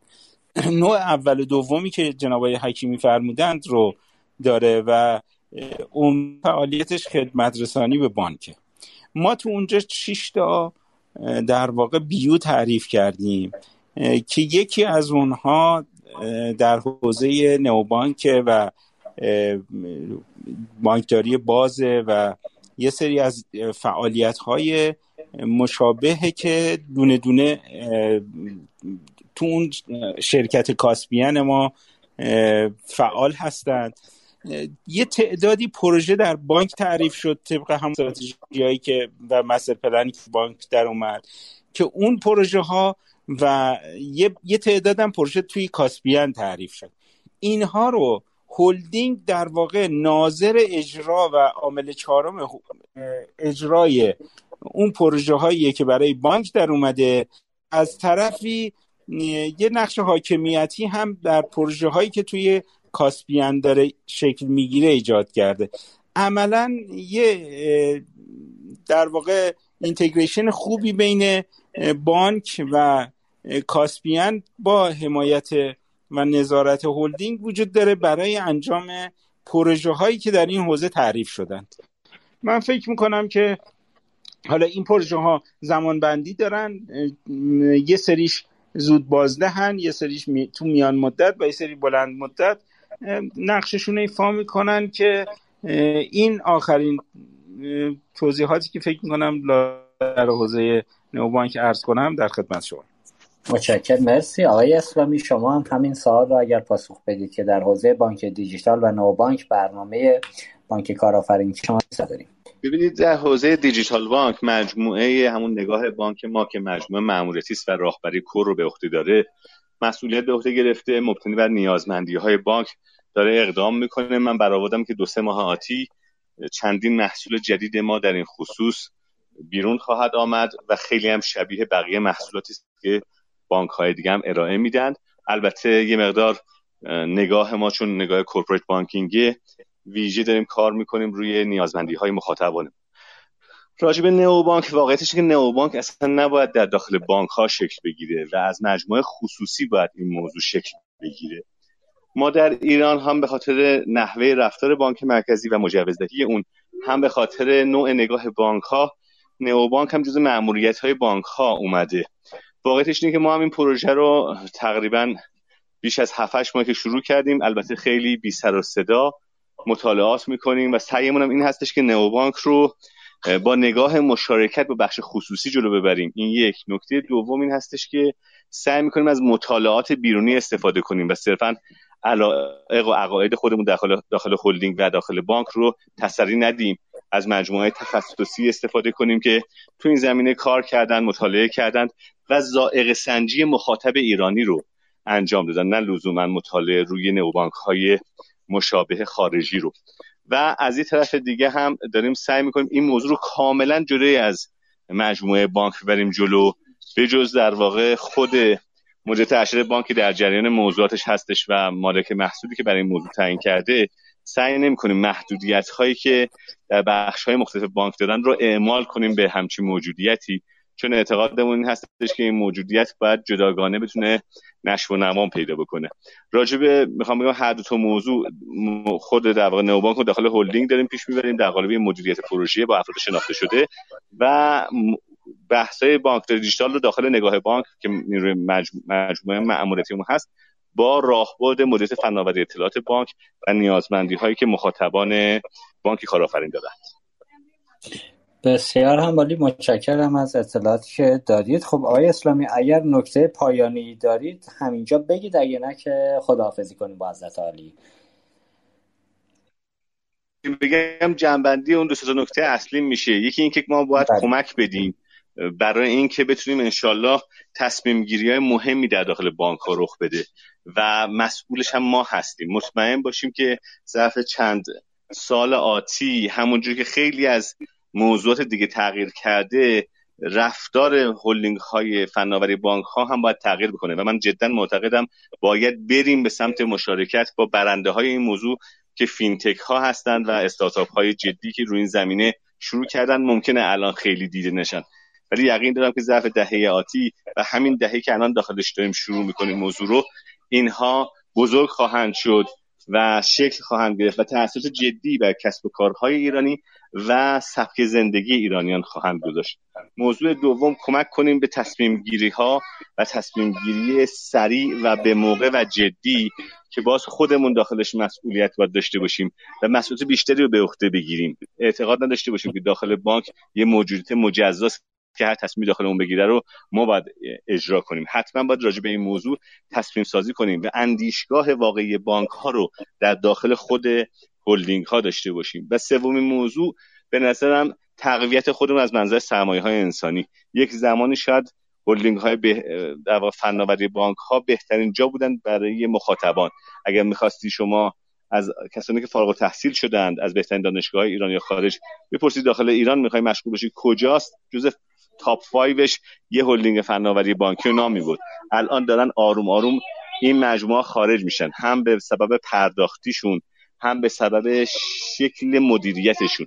این رو هم از دست ندیم که اگر ما این نیروهای انسانی و این سرمایه انسانی از دست بدیم و نتونیم اینها رو جذب کنیم پایان کار ما پایان زیبایی نخواهد بود. در خدمتم متشکرم. مرسی از شما. ممنون که کنار ما بودید آقای اسلامی. من همینجا با عزت عالی خداحافظی می‌کنم. مرسی. خب آقای خانم واقفی خدمت شما برای نکته پایانی جنبندی هستیم. خواهش می‌کنم. من تشکر می‌کنم. فکر می‌کنم همه صحبت ها رو کردیم. واقعیتش فناوری شرط لازم موفقیت بانکه ولی قطعا کافی نیست. نقش فراینده و فرهنگسازی و تغییر ذهن مدیران ارشد خیلی می‌تونه مهم باشه و فکر می‌کنم اقدام بعدی شاید واقعا بعد این باشه که بانک ها از این اکوسیستم های بسته هلدینگ و شرکتاشون به اکوسیستم های بازتری برسن که بتونن در واقع سرویس های ارزش افزوده و کنار هم به وجود بیارن. یعنی واقعیتش من برای هر افتتاح حساب در هر بانکی مجبور نشم یه اپ خاص و یک فرایند جدایی رو برم. این اکوسیستم های میگم ترکیبی و باز می‌تونه خیلی در آینده شاید اثرگذار باشه. من فکر کنم بعد از شنوندگان برنامه هم خیلی این جلسه امروز. دیگه جناب فرامرزی هشتک پینتک هم گذاشتن و خلاصه مثل که داغ دل همه تازه شد. و حال آرزو سلامتی می‌کنم و موفقیت برای جناب و همه بزرگواران متشکرم. مرسی که کنار ما بودید. انشالله که هر کجا هستی سلامت باشید. خب آقای خدا کرمی خدمت از هم برای جنبندی و نکته پایانی هستیم. بفرمایید. خیلی ممنون. خیلی توضیحات جامعه و کاملی آقای اسلامی سرکار خانم واقع فرمودن و جنبندی خوبی شد. من فکر می‌کنم که حالا یکی دو تا موضوعی که باید اضافه کنیم به فرمایشات این دو عزیزمون. اینکه بر هولدینگ ها از جایگاه نظارتی و ارزیابی زیر مجموعه هاشون فکر می‌کنم که نیازمند یه بازنگری هستند. در حوزه آینده پژوهی در واقع ما باید پاسخ به نیازها رفع انتظارات و تحقق آرزوهای در واقع فناوری رو در حوزه بانک ببینیم و داشته باشیم و تو تحول دیجیتال به رویکرد مشارکتی در استراتژی رشد باید توجه ویژه بشه. من فکر می‌کنم این سه تا موضوع هم علاوه بر فرمایشات جناب اسلامی و سرکار خانم واقفی فکر می‌کنم اضافی کردنش لازم بود. مرسی متشکرم. ممنون آقای خدا کرمی عزیز که کنار ما بودید. ممنون از شنوندگان عزیز که ما رو تا به اینجا برنامه دنبال کردن. ما تقریبا تمام هلدینگ های فناوری بانکی کشور رو مورد نقد و بررسی قرار دادیم. حالا هر کدوم به فراخور حال خودش. فقط هلدینگ فناوری فناپ مونده که انشالله هفته آینده خدمت دکتر جهانمردی عزیز باشیم که هلدینگ معظم فناپ رو هم به عنوان آخرین هلدینگ فناوری بررسی کنیم. همونطور که آقای فرامرزی هم اشاره کردن داخل گروه بحث حقوق و دستمزد و برخوردن نیروها و منابع انسانی فنی توی هولدینگ های فناوری. از این شرکت به اون شرکت که متاسفانه اینجا اتفاقات بدی داره میفته. حتما تو برنامه های ما به زودی قرار می‌گیره. یه برنامه ویژه تو این حوزه خواهیم رفت. انشالله که برنامه امروز مفید واقع شده باشه. مرسی که کنار ما بودید. آرزوی سلامتی دارم براتون. خدا نگهدار همگی. خب من هم از میهمانان عزیز برنامه سپاسگزارم و در انتها مجددا از حامیان ویژه این برنامه مدیران گروه داده پردازی پارسیان بابت حمایتشون از این برنامه تشکر می‌کنم امیدوارم تونسته باشیم در این گفتگوی جذاب پاسخهای شفافی رو در خصوص ابهامات موجود در حوزه فناوری بانکهای تجارت، پارسیان و بانک کارآفرین شما عزیزان قرار بدیم. از شنوندگان ویژه برنامه اقتصاد دیجیتال هم به خاطر همراهی و همدلیشون تشکر می‌کنم. لطفا این برنامه رو به همکاران خودتون در شبکه بانکی معرفی کنید و حتما ما رو از نظراتتون بهره مند بفرمایید. روزگارتون سرشار از خوبی و مهربانی در پناه خدا باشید. رادیو اینترنتی اصر پرداخت.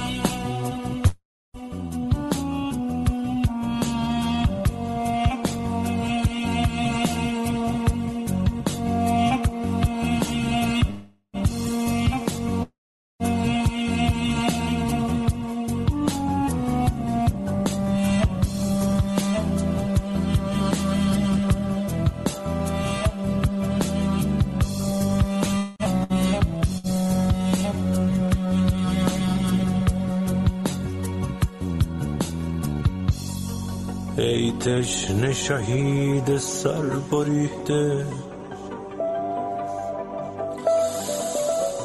دل از در ظهر آتش مگر چه دیدی؟ که از جام جهان نظر بریدی. ای آب حیات دین احمد. ای کشتی امت محمد. بگذار که در قمت بمیرم. که از چشم تو خون ها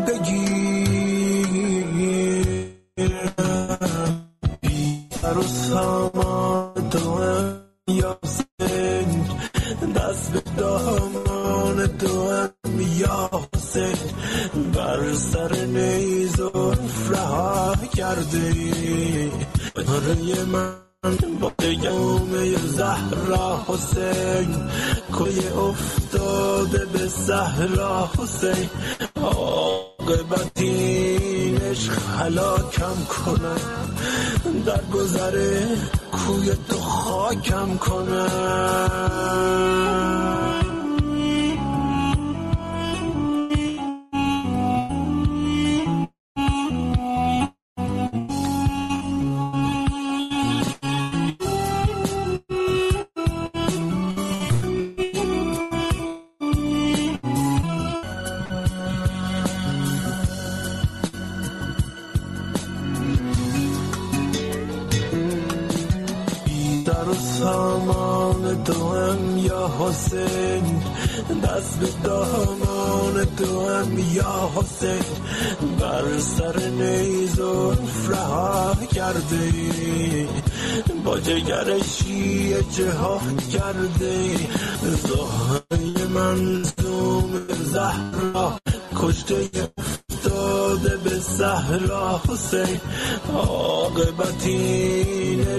عشق حلاکم کنم در گذره کوی تو خاکم کنم.